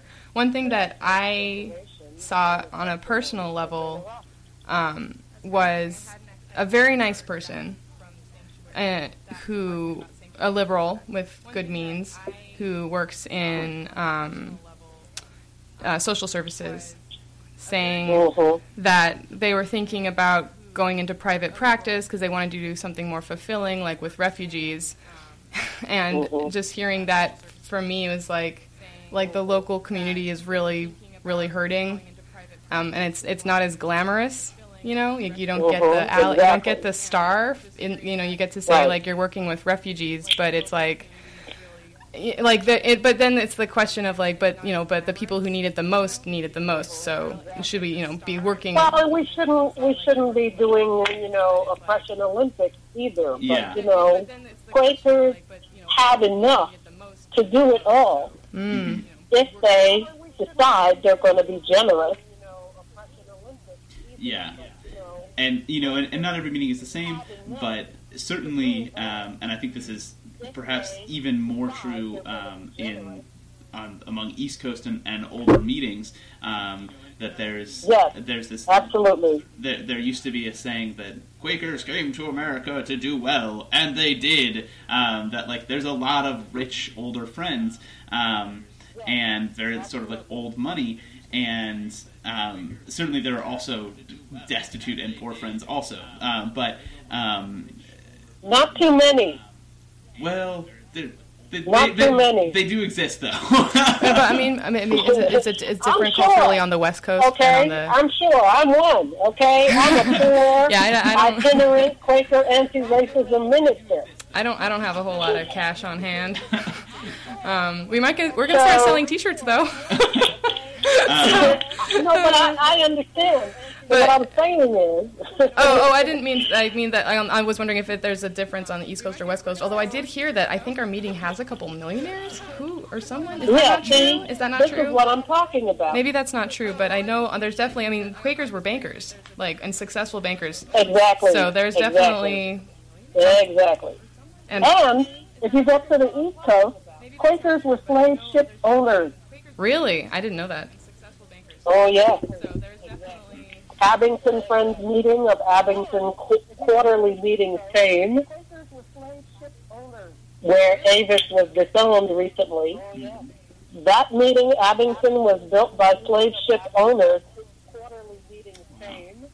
Quakers were in the they were in the slave trade in Philadelphia. That's how Philadelphia Friends got their wealth. Mm. Wow, I did not know that.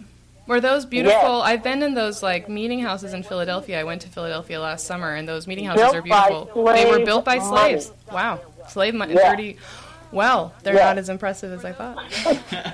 And the endowments that Quaker schools have are huge from Quaker money. I mean, from, from slave money. Absolutely. And there's been, you know, it, it's it's interesting. Um, there was a uh, there's been a contest for some time um, of some older meetings where there were donations um, to these meeting houses where friends were were had donated, and then um, meetings were. Uh, there was a moral contest for a while about um, whether or not friends should invest, um, should continue to hold on to uh, money that came from uh, came from these traditions, um, and um, No. they're Well, I- they could always put it in my grassroots reparations fund. mhm. It's. I mean, it's one of those things where like, well, it's hard. It's you know when I, I've talked to people that have money, you know, it's very, it's like, well, it's, you know, and there's very a lot of defensive defensiveness about it. And as somebody that you know doesn't have money, you know, it's like one of those things like, well, it's easy to say because you don't have money to give away. It's like you're right, I don't. like, I don't. I don't. You know. So it's like, um, it's just an interesting. How do you Well, how do know, you get people to give up privilege? Here's the thing about I mean, because I have some uh, privilege, but I don't know what to. Like, Well, not here's what I've. I've, I've learned about Quakers that have a lot of money and Quaker meetings and Philadelphia yearly meeting in particular. They use money to manipulate people and bring about what they want to bring about. It's a control thing. oh yeah, So, money. for money is power. example, you know, when I was going through what I was going through in Sandwich local meeting, and when Avis was going through what she was going through right now with uh, Philadelphia yearly meeting, When I was going through no friends of color have supported either one of us. Really? None. I didn't even get a phone call from Vanessa Julye asking me if I was okay. Why do you think that She was? knows who. None. All of the friends of color that are. Um, this is an observation now, and you don't have to believe me, but just do some research. okay? All of the Quakers who are part of yearly meetings, that are members, that are people who um, you know, you hear about, such as Vanessa Julye, who is the coordinator of FGC's Ministry on Racism and the co-author of that book I recommended. Um, people who get elevated to positions where um, they're considered preferred or, you know, weighty friends. It's always, there's always some tie with Quaker influence and money. So, for example, when when Avis was going through her situation, there was a black clerk at Philadelphia yearly meeting Mhm. Who treated Avis like she resented having to be expected to handle the Avis Wanda Upper Dublin situation. Who treated Avis like she Um, and she came to Upper Dublin and, you know, would say to Avis, well, what do you want? You know, we came there, we spent a whole year there, they don't, you know. Um and she was the white her handlers in Philadelphia yearly meeting wanted her to resolve the situation and it was not resolvable and they couldn't convince Avis that she was wrong and the meeting was just viciously in denial um, and doing extremely mean, nasty things to Avis just to get her to be disgusted and leave. And nobody would call them on it. Nobody. They still won't call them on it. The meeting that they had where they disowned Avis, the clerk of Philadelphia yearly meeting was there. The clerk of Abington Quarter was there.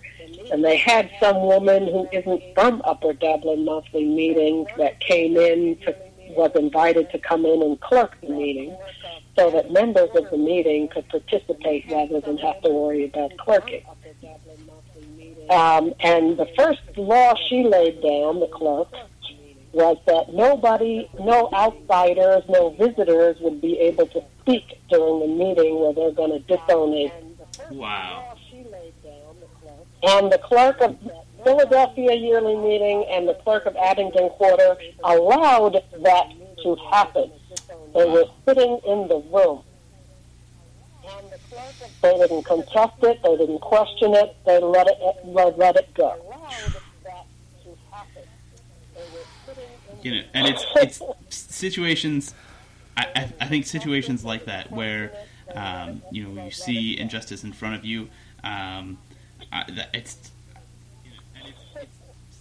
not not confronting that. You know, that's that's that's one of the moments you know in in your life where you know you you've got a choice and you just you have you've got to make the choice for justice. Have to stand up for just things. Um, and I can't, you know, I can't speak for friends in other meetings and, and people in other places, but um, I, I do think it is important to stand up. You know, and it's Well, but here's what that, but that's not happening.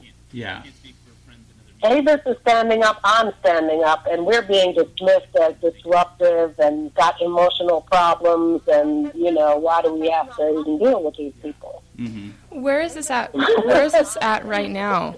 Is in the Well, okay, so so to give you, you know, where it's at, Avis has been disowned. She tried to go to the quarter and, and, and ask them to address the situation, and they chose not to. Um, then um, they decided that it would be best if Avis uh, became a member of Green Street meeting, which is in Philadelphia City, and she's a suburban girl. She's out there at Abington Quarter, Upper Dublin. Um, you know, she's in the suburbs outside of Philadelphia. Why should she have to go into the inner city to go to a Quaker meeting? Um, and they're trying to tell her what's best for her. And they talk to her like she's a five-year-old. It's, it's infuriating. yeah, I mean, she forwards emails to me, and sometimes, you know, photographs of, of, of things. And I mean, and, and, and the saddest thing to watch is friends of color who buy into that and, and, and help it along. I remember reading about in Hollywood where um, like director um, female directors of color are trying to get more representation in in Hollywood and they're being actively worked against by some of the women of color who are higher up in the hierarchies in Hollywood Yes. like fighting against exactly. the ability of getting more women of color into the studios it's Exactly. Exactly. And that's what you see among friends of color, too. Yeah. Fighting against the ability Um, of getting more women of color into the studios we uh, Exactly. We are getting close to the top of a, of a second hour, and I wanted to ask an, another question um, Sure. about um, following up with, with what happened in um, the East Sandwich meeting. Um, in the sorry, what happened in the East Sandwich meeting? Um, uh, following um, uh, following all of the the incidents that happened, that there was a um, you write about that there was there was a schism um, leading to the founding of two new meetings, uh, one Barnstable and the other one, and forgive me, I don't know how to pronounce this. Is it Cuffy? Cuffy. Uh huh. Um, and so I wondered if you could if you could talk about those a little bit um, and ha- the the formation of those and, and what that what that sort of looks like today um, for our, our listeners who may have read that story. What's you know, do you know what's uh, sort of come of those meetings? Well, I know what's going on with Barnstable's meeting, um, and they're still meeting. That's where my mother goes. Um, Oh, uh, I don't know what's going on with Falmouth, um, but I uh, or East or Yarmouthport or East Sandwich. The last thing I heard was that well, you know, they changed the locks on the meeting house to prevent me from coming and worshiping right? I can't. What? And What? they- What they is wrong with these people? It, they closed it down. What is wrong they with these closed it people? down. Hmm? I said, what is wrong with these people? That is just like, like really? Is that necessary? Like what? like, Apparently, they, they apparently thought it was. they're just like afraid they're gonna walk in one day and you're sitting there in silence quietly. Like that's like how, how No, like, that would be traumatic. That. It's about control. Yeah, They that's didn't just. want me there, and I wouldn't leave. Uh, mm, They couldn't handle not being in control. No, that That's exactly what it was. I mean, the day they called the police, you know, we were having a conversation on the front porch of our fellowship hall at East Sandwich during a potluck. exactly what it was. I mean, And one of the women turned to me and said, It's time for you to go home now, Sharon. The way they talked to Avis. And I said, I don't think so. you have every right to be there. Like, that's great. Okay? I mean, literally, that's what happened. And we were on the front porch of the fellowship hall, and I went to open up the door, put my hand on the doorknob, and the chick who told me it was time to go home put her hand on my wrist. Oh no, Which no, is no. just- Nope. Way out of line. She did. Uh, nope. Yes, Next. she Nope. did. That's what happened. Oh man. That is man, what happened. I can't believe that. How? No, no. And there were two other women there, two other Quaker women there. That's what happened. They tried to block the door with their bodies. What? I'm so confused. Yes. This is this is so uh, over the top. This is just very extra. I can't. Right. All because Sharon would not do as she was told. Well, when you're being told to do stupid racist stuff, like you know, I'm glad that you didn't. I'm just telling you. You know, I'm just telling you. Yeah. This is what's called internalized dominance. Mm-hmm. Okay? Right.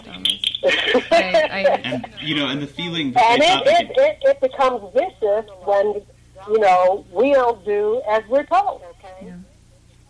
Okay, and I, I, my mother will tell you, I was devi- I was born defiant. that's great. That's great. That's great. I asked my mom once, "Hey, mom, do you remember that time I respected authority?" And she's like, "Nope." you, and I think it's what's really remarkable about that story is that I mean the, the belief there must have like been in their minds, and some of they you know believed that they could control your body, you know, and could control you. Yeah, touching like grabbing your wrist like that, that is such a violation. Uh, that's like such a like I have the right to your to your physical, to your body and to your space. Like, And that's yeah. you know. Yeah, but but that, but that's not how it was framed. Okay, controlling the narrative. All right, I got the door open anyway. Mm-hmm. so these three silly women were no match. they, they were trying to intimidate me and dominate me, and I was like, "Oh, please." That's great. And I just opened the door and walked inside. I was furious, though. Mm-hmm. Absolutely furious. And I'll just open the door walk inside. It's just so, So- ridiculous. Like to like track this back to where this started. Like you're you're being I it's you know what I mean like how how these things spiral out of control when these like dominant structures and authoritarian like ways of understanding interpersonal relations between people just spiral out of control. You know, like this all started with And a cross being burned at an you know, every you know time they would try to get control and it didn't work, they would up the ante right. and they would try something different and that wouldn't work. And they would try another tactic and that didn't work. And it was really, it was frustrating for them. I mean, they were furious. And they would try something different and that wouldn't work. So I just mean, like talk about some angry white people. So it just like escalates and escalates and it just was crazy, crazy, crazy. yeah. yeah, yeah. I mean, they just kept trying. I mean, they had one meeting where they were discussing whether or not they were going to get a no trespass order out, order out on Sharon Smith. that is so dramatic. These people, like, calm it down. Take it Um, down a notch. Yeah, and I was at the meeting. I mean, I was sitting in the room. They were re- they were just like My like mother talk, was there. like just like in front of you, like talking about you like you're not there, or like Um, even just saying I this mean, it was, anyway. a, it, was like a, what? it was a called meeting of Sandwich Monthly to discuss what to do about Sharon Smith, and the item on the agenda was whether or not they should get a no trespass order. This is a the witch hunt. Well, I'm just telling you what happened. Yeah. Okay, yeah. don't get all twisted out of shape about it. Just recognize that it happened. Okay, I'll, I'll Okay, down and look at look at this is that this is that white fragility thing. Okay, Mhm. look at it for what it is, and and analyze it. What is it really? Mhm. Okay, because only by understanding it and how it functions are we going to dismantle it. Okay. Okay, So just don't get, you know, bent. Do you think was I was I just um, was I just displaying white fragility with my reaction to the story? Uh, not quite. I mean, but you are responding emotionally. It would be white fragility if you were accusing me of attacking me for telling you this story. Oh, okay. Interesting. I always like to check And in. wanting me to be quiet about it and not talk about it because it makes you uncomfortable. That would be white fragility. Ah, Okay? So, slight difference. Uh, yeah. So, yeah. And um, at that meeting, too, you know, they, the clerks asked that visitors not say anything. So yeah. And um because, you know, once this thing got out of hand, started, um, and they told me I couldn't come back to worship for several months, and then, you know, they would accept me back um, uh, contingent on standards of behavior. I was like, oh, hell no. they did not send me a registered letter with this crap.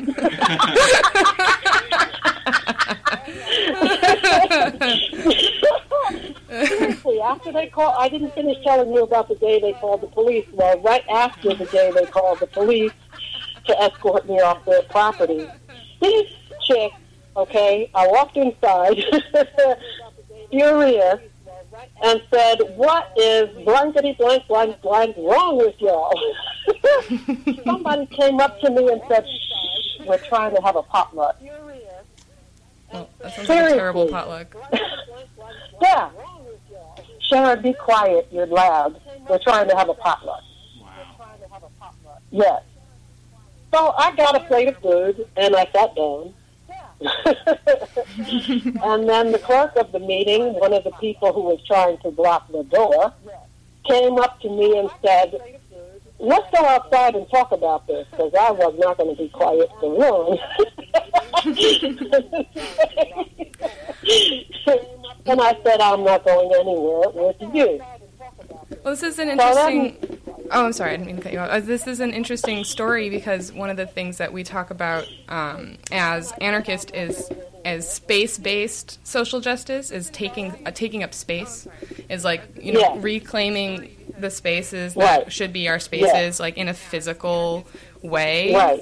So like. I, this story is like really, really great and really interesting. Here, you like talking about how you took that physical space that is your meeting house, you know, and like is your community, and how you know that that, and you know, that's just I just I just saw I just was listening to your story and thinking about that.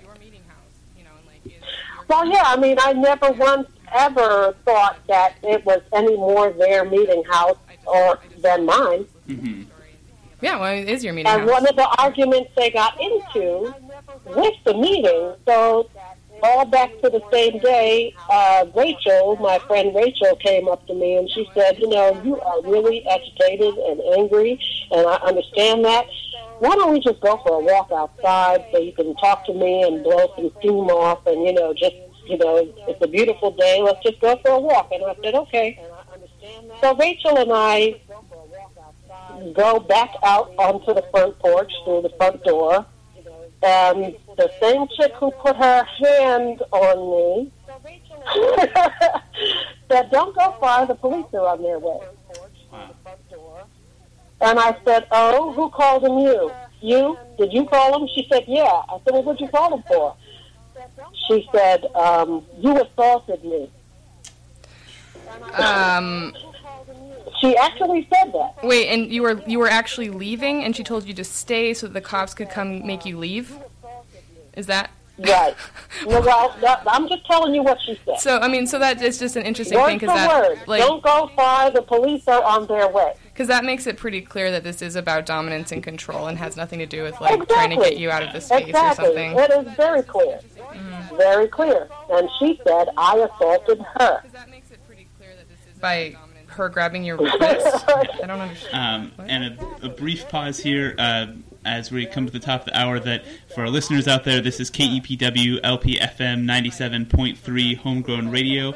Uh, you're listening to Friendly Anarchism, and we're talking with guest speaker Sharon Smith, um, who has been telling her story um, and has been talking about racism and uh, Quakers and Friends. And um, uh, thank you so much for being with us, and please please continue.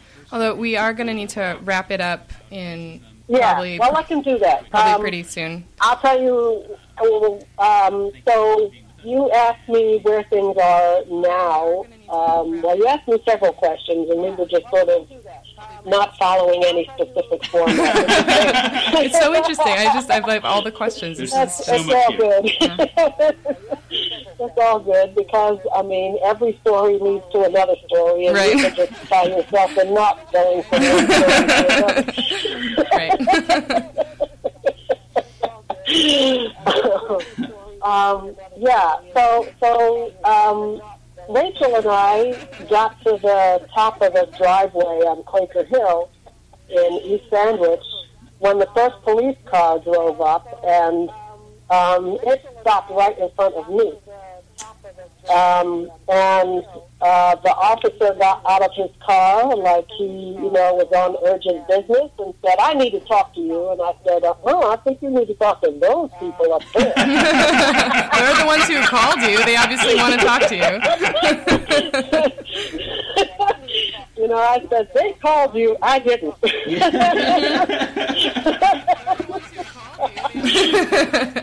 Like, I and don't he know. said, "Don't you smart mouth me." Um, I was getting ready to go off on him, and Rachel said, "Sharon." this person's carrying a gun here now. Whatever, ACAB.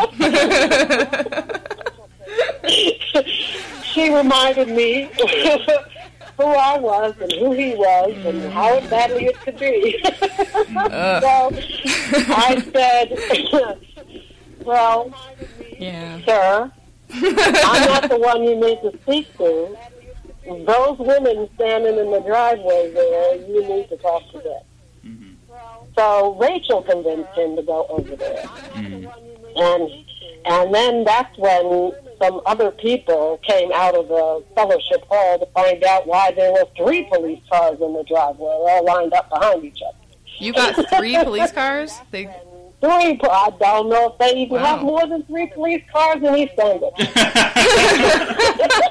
well, maybe they were bored. I don't know. What on three police cars? Why they seem to travel in packs, don't they? I haven't seen I've seen that in Eugene lately where the cop cars are just like they'll like travel like five cars at a time to like pull one person over. I'm like, wow. that's pretty wow. Anyway, well, that's you know, who knows who who knows what they told these officers when they called them. yeah. I still don't know because nobody would tell me. And there was no police um, report filed. I still don't know. Uh, um, because nothing. Well, there was, happened. but it Like, said uh, so it, it said disorderly conduct. That's such an interesting terminology, disorderly, because it's like there's order and you're like dissing it. Right. Well, I mean, and like Right. it doesn't mean anything. It Right. doesn't mean any. Yeah, it's just like you're not Right. doing things the way that we want you to do things. Yeah. So we have this one specific right, way of right, saying that right. on But paper. who, but who knows what they initially said? Yeah. okay? Um, but those people who came out of the meeting house were elders of the meeting, and a couple of the men came. We're dealing with three crazy women here, and some of the men came out, and, and one of them was an elder Quaker historian that had been, was on the Peace and Social Committee, Social Justice Committee, right? Um, and he was arguing with the clerk who was claiming in front of this officer that she, she had a right to protect the meeting and that they had to do something against all this disruption and people were afraid and didn't feel safe. I And the elder historian was saying to her, Excuse me, Missy, but you do not have the authority to make a unilateral decision without having a committee meeting. You just can't do this. And she was arguing that she had a right as clerk to protect the meeting. Pro- protect protect the meeting. Yeah, they made it an issue of white people's safety. Yeah. When, when I was reading your story too, I, it, it just really popped out at me the idea that um, this uh, became this story in particular um, painted sort of painted you with the sort of like dangerous black woman narrative. You know, as though like, Exactly, exactly. Dangerous, yes. Dangerous, uncontrollable, uh, dangerous, out of control. Um, we're afraid. We don't feel safe. Um, we don't know what she will do. She's unpredictable. Seems like there's some uh, not just like Emotionally disturbed. Emotionally disturbed. And, you know, we're not qualified to handle it. It's sort of it's sort of this like there's this white fragility on like an emotional field and it seems like there may also be some physical white fragility if grabbing someone else's wrist like puts you or makes you puts you like in physical pain and harm's way. Like it's it's just like such a silly argument.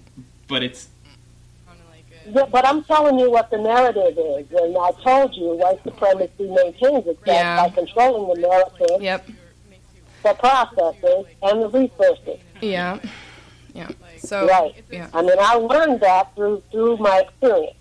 What were the resources you think in control in this situation? Because the process is, you know, kicking you out of the process and definitely like trying to change the narrative around you by vilifying you. But were there? Do you think there are um, No, well, the only the difference between me and Sandwich and uh, Avis and Upper Dublin is that you know I had I didn't wasn't depending on them for anything. mm, So they couldn't take resources, so they had to double down they on couldn't process and control my re- no, they couldn't. Um, so they tried every other trick they could think of. right. You have to double down on the narrative and the process if you, you know, can't also control resources. Me, you know, um, So they couldn't take resources. and Double down on process. another dimension to the story is that you know I was living in Mashpee, which is in, in you know the Native community, Wampanoag community there. My sister's married to a Wampanoag. I went to college with a bunch of people that are Wampanoag. I lived in the community. You know, I dated you know Wampanoags. I mean, and you know, our lives were intertwined in some ways, and there's a myth. Uh, well, no, it's been substantiated. It's not a myth. Quakers first came to the Americas and they were persecuted and run out of Boston and the Plymouth colony, they found refuge among the Wampanoag people on Cape Cod, and that there was, you know, there's this historic bond, a relationship, a friendship between Quakers and Wampanoag. mm, Um, and the history is true, but you know the relationship of Wampanoags and Quakers um, has devolved into Quakers, you know, own valuable property on Cape Cod, and Wampanoags are struggling to hold on to what little they have left. sure. Um, and Quakers did not want to endorse or send a letter to Congress or whoever they're supposed to send it to um, to support the Mashpee Wampanoag um, federal recognition claim. And the arguments they were using in the Quaker community was were, um, well, they're going to want our property if they get federal recognition. Uh, mm. I'm just telling you. And that was before, you know, I got there. Yeah, yeah. Backstory. yeah. So, you know, it, um, and they give away turkeys to the Wampanoag community for Thanksgiving and Christmas at the tribal council office, and that's about the extent of the relationship um, today. Uh, but that's a side story. Well, part of it is, though, that, you know, I have relatives. My mother's a Quaker, my sister is not a Quaker, and she's not interested in being a Quaker. Um, but, you know, she interacts with the Wampanoag community, and, you know, there was gossip that went from the Wampanoag community to the Quaker community. There's always two or three friends that are, you know, interested in maintaining the friendship with Quakers, I mean, with Wampanoag.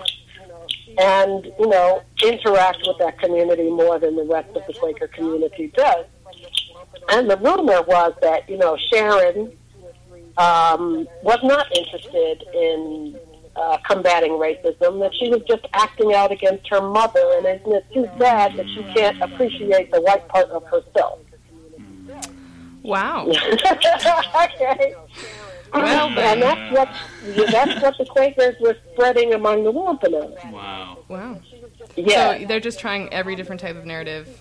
and I'm telling you. and and like psychological warfare, like we were talking about earlier, like that's just like that's just like classic, um, you know, s- spreading lies in the community to make it as, as though you'd be less believable. Yeah, delegitimizing Yeah, your. thank you. Oh yeah, and the people that weren't there that day that they called the police, those three idiot women got on the telephone and called everybody they could think of and said Sharon assaulted somebody. We just really have to do something about her. Help! I mean, they did that. Wow. okay? People came up to me that didn't know me from Adam and said, Are you Sharon Smith? Yes. Well, you know, you're really trying to ruin our faith community. I said, okay, do I know you? has, have, has your, I'm not sure I remember ruining your faith community. I don't know who you are. okay. People from from um, Mount Toby Friends meeting in Western Massachusetts that I ran into at the yearly meeting came up to me and said, you know, Sharon, I really can't support you if you're going to continue to behave this way.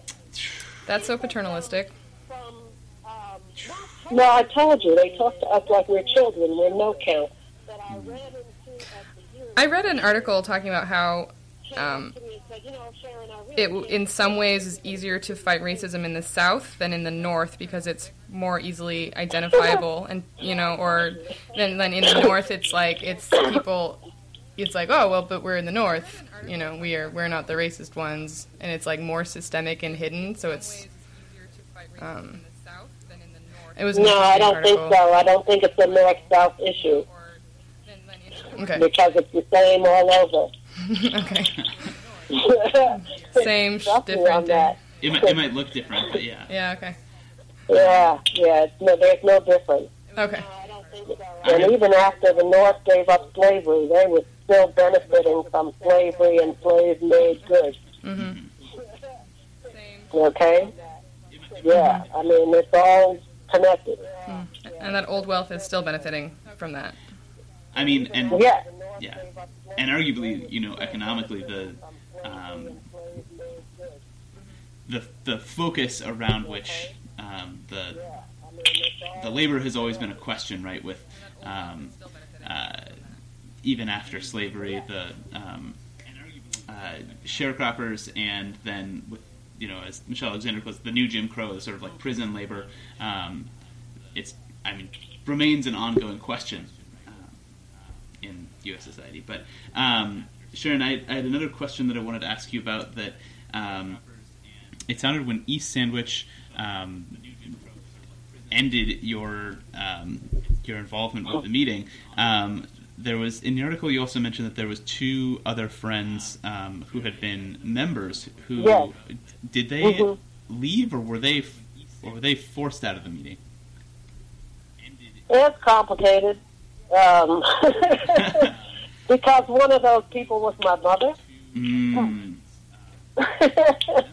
and she had been clerk of, of Sandwich monthly meeting. She had done every job in that monthly meeting. wow. Um, been treasurer and everything. Okay. Positions of respect. Yeah.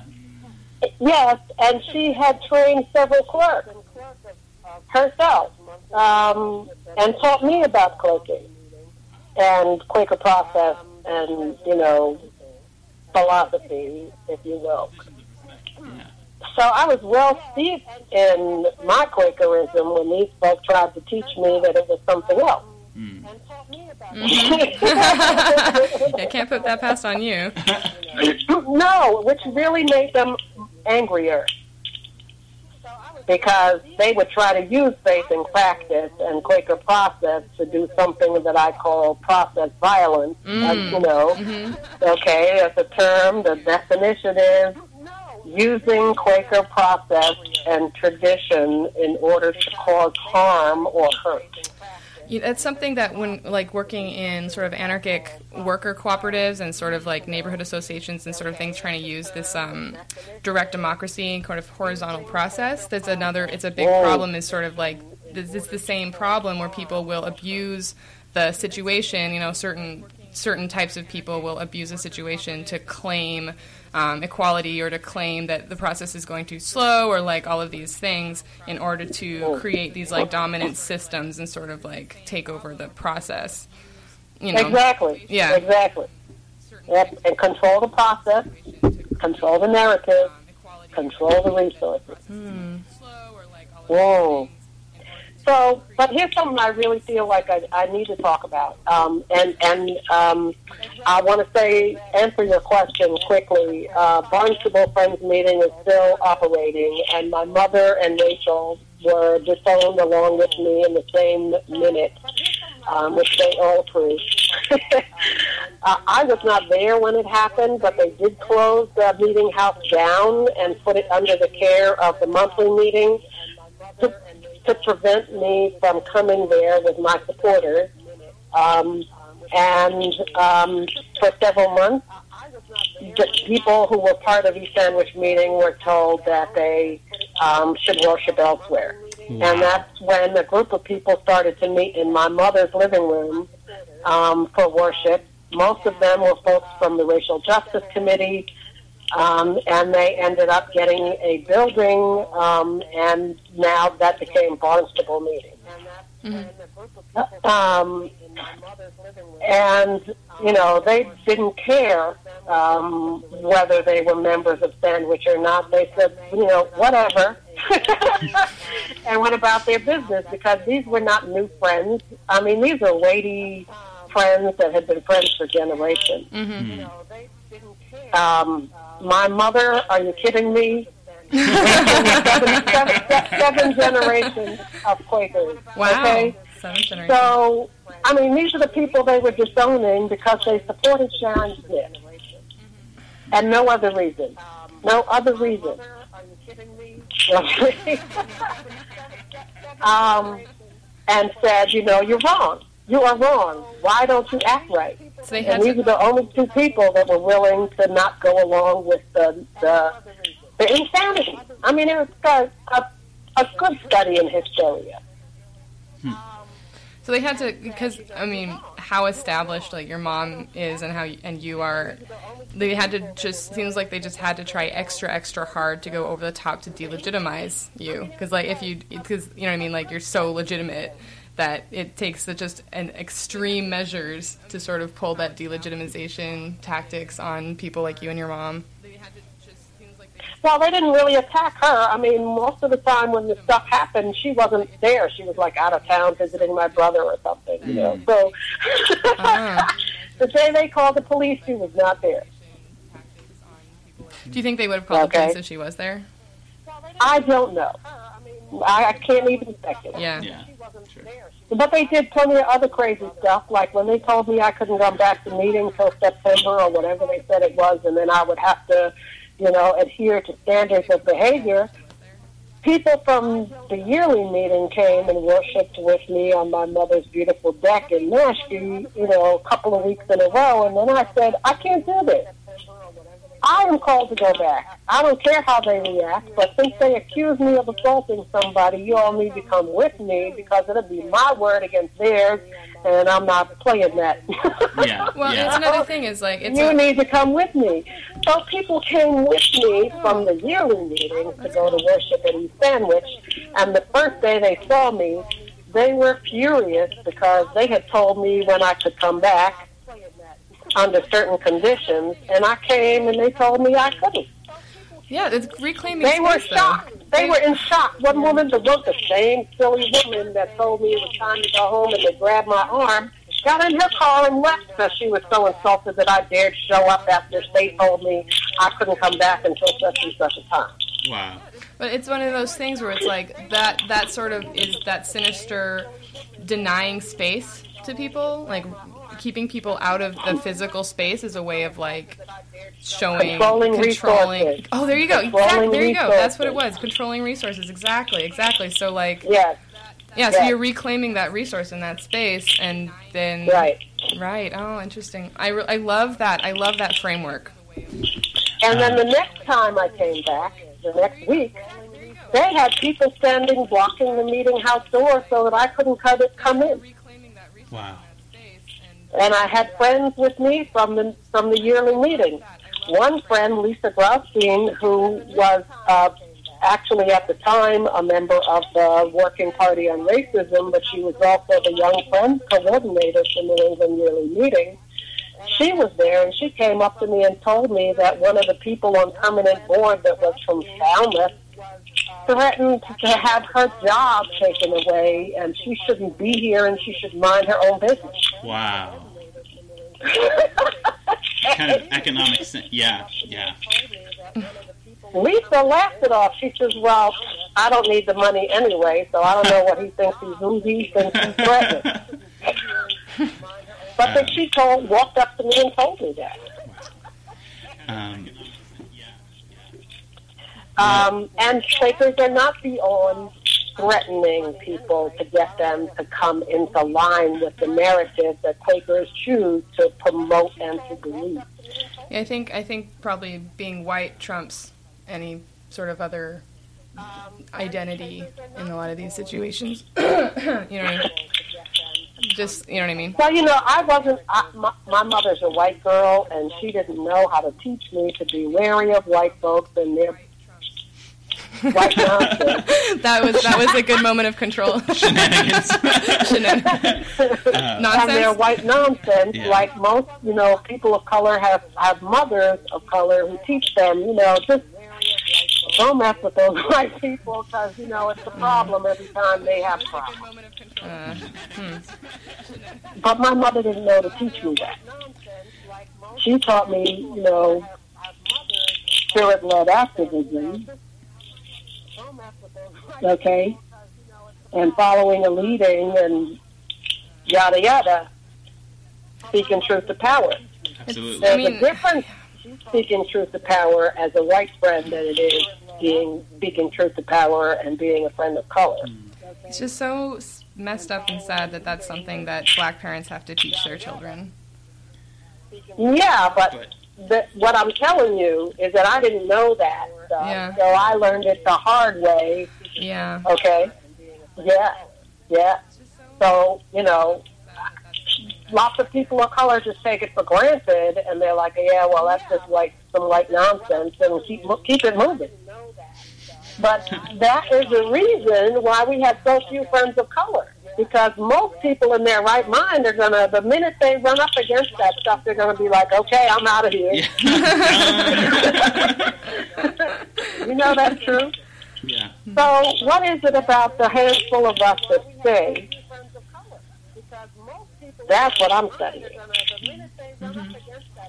Oh, I don't know. We had time to get into that topic now. So. I, I think we Another time. we- Another time. I wish I would. In a, we have a number of interviews lined up for a while, but I would love to do an, um, possibly. Well, I don't know. I can't. I yeah. It would be not right for me to promise that right now because we don't have a schedule. But like, this has been a wonderful conversation, and I've just been. I've really appreciated it. and thank you so much for being being willing to call in and talk with us. Um, you know, I think this is this has been a really um, this has been in a lot of ways an, an open conversation. I really appreciate you being willing to talk about talk about your story and your experiences um, with us and, and sharing that. And um, I I think that uh, Quakers have serious questions, um, and in particular, white Quakers have very serious questions we need to ask of ourselves and of our meetings. Um, and I'm very, I'm, I'm so grateful that you've come and told your story here. Um, so, thank you, thank you for sharing. Yeah. Thank you so much. You are more than welcome. I just want to leave you with one thought. Please. and I'm very, I'm, I'm so grateful. Go ahead, please. Yeah. Hello. Yes, one thought. hmm the biggest problem we have with con- con- confronting racism among Quakers is, uh, is is the serious lack of engagement of Quakers in the issue. We're not willing to challenge one another, and you know, be more proactive on the issue among friends. We're willing to talk about racism anywhere in the world, in the country, but we're not willing to confront it among ourselves. And that there is why we're not making any progress. Mm. Be more proactive on the issue among friends. That's- yeah. about racism anywhere Yeah. in the world, in the country. but we're not- Well, it's been real, folks. I enjoyed this. I'm so glad. We, I had a great. This was wonderful. You you are just a wonderful person to talk with. I got so much. I love that framework of the um, internalized dominance. That's going to be really helpful to me in my work. Um, Yes, So- important understanding. um, so thank you, friend, and um, we are going to be uh, phasing out here, but.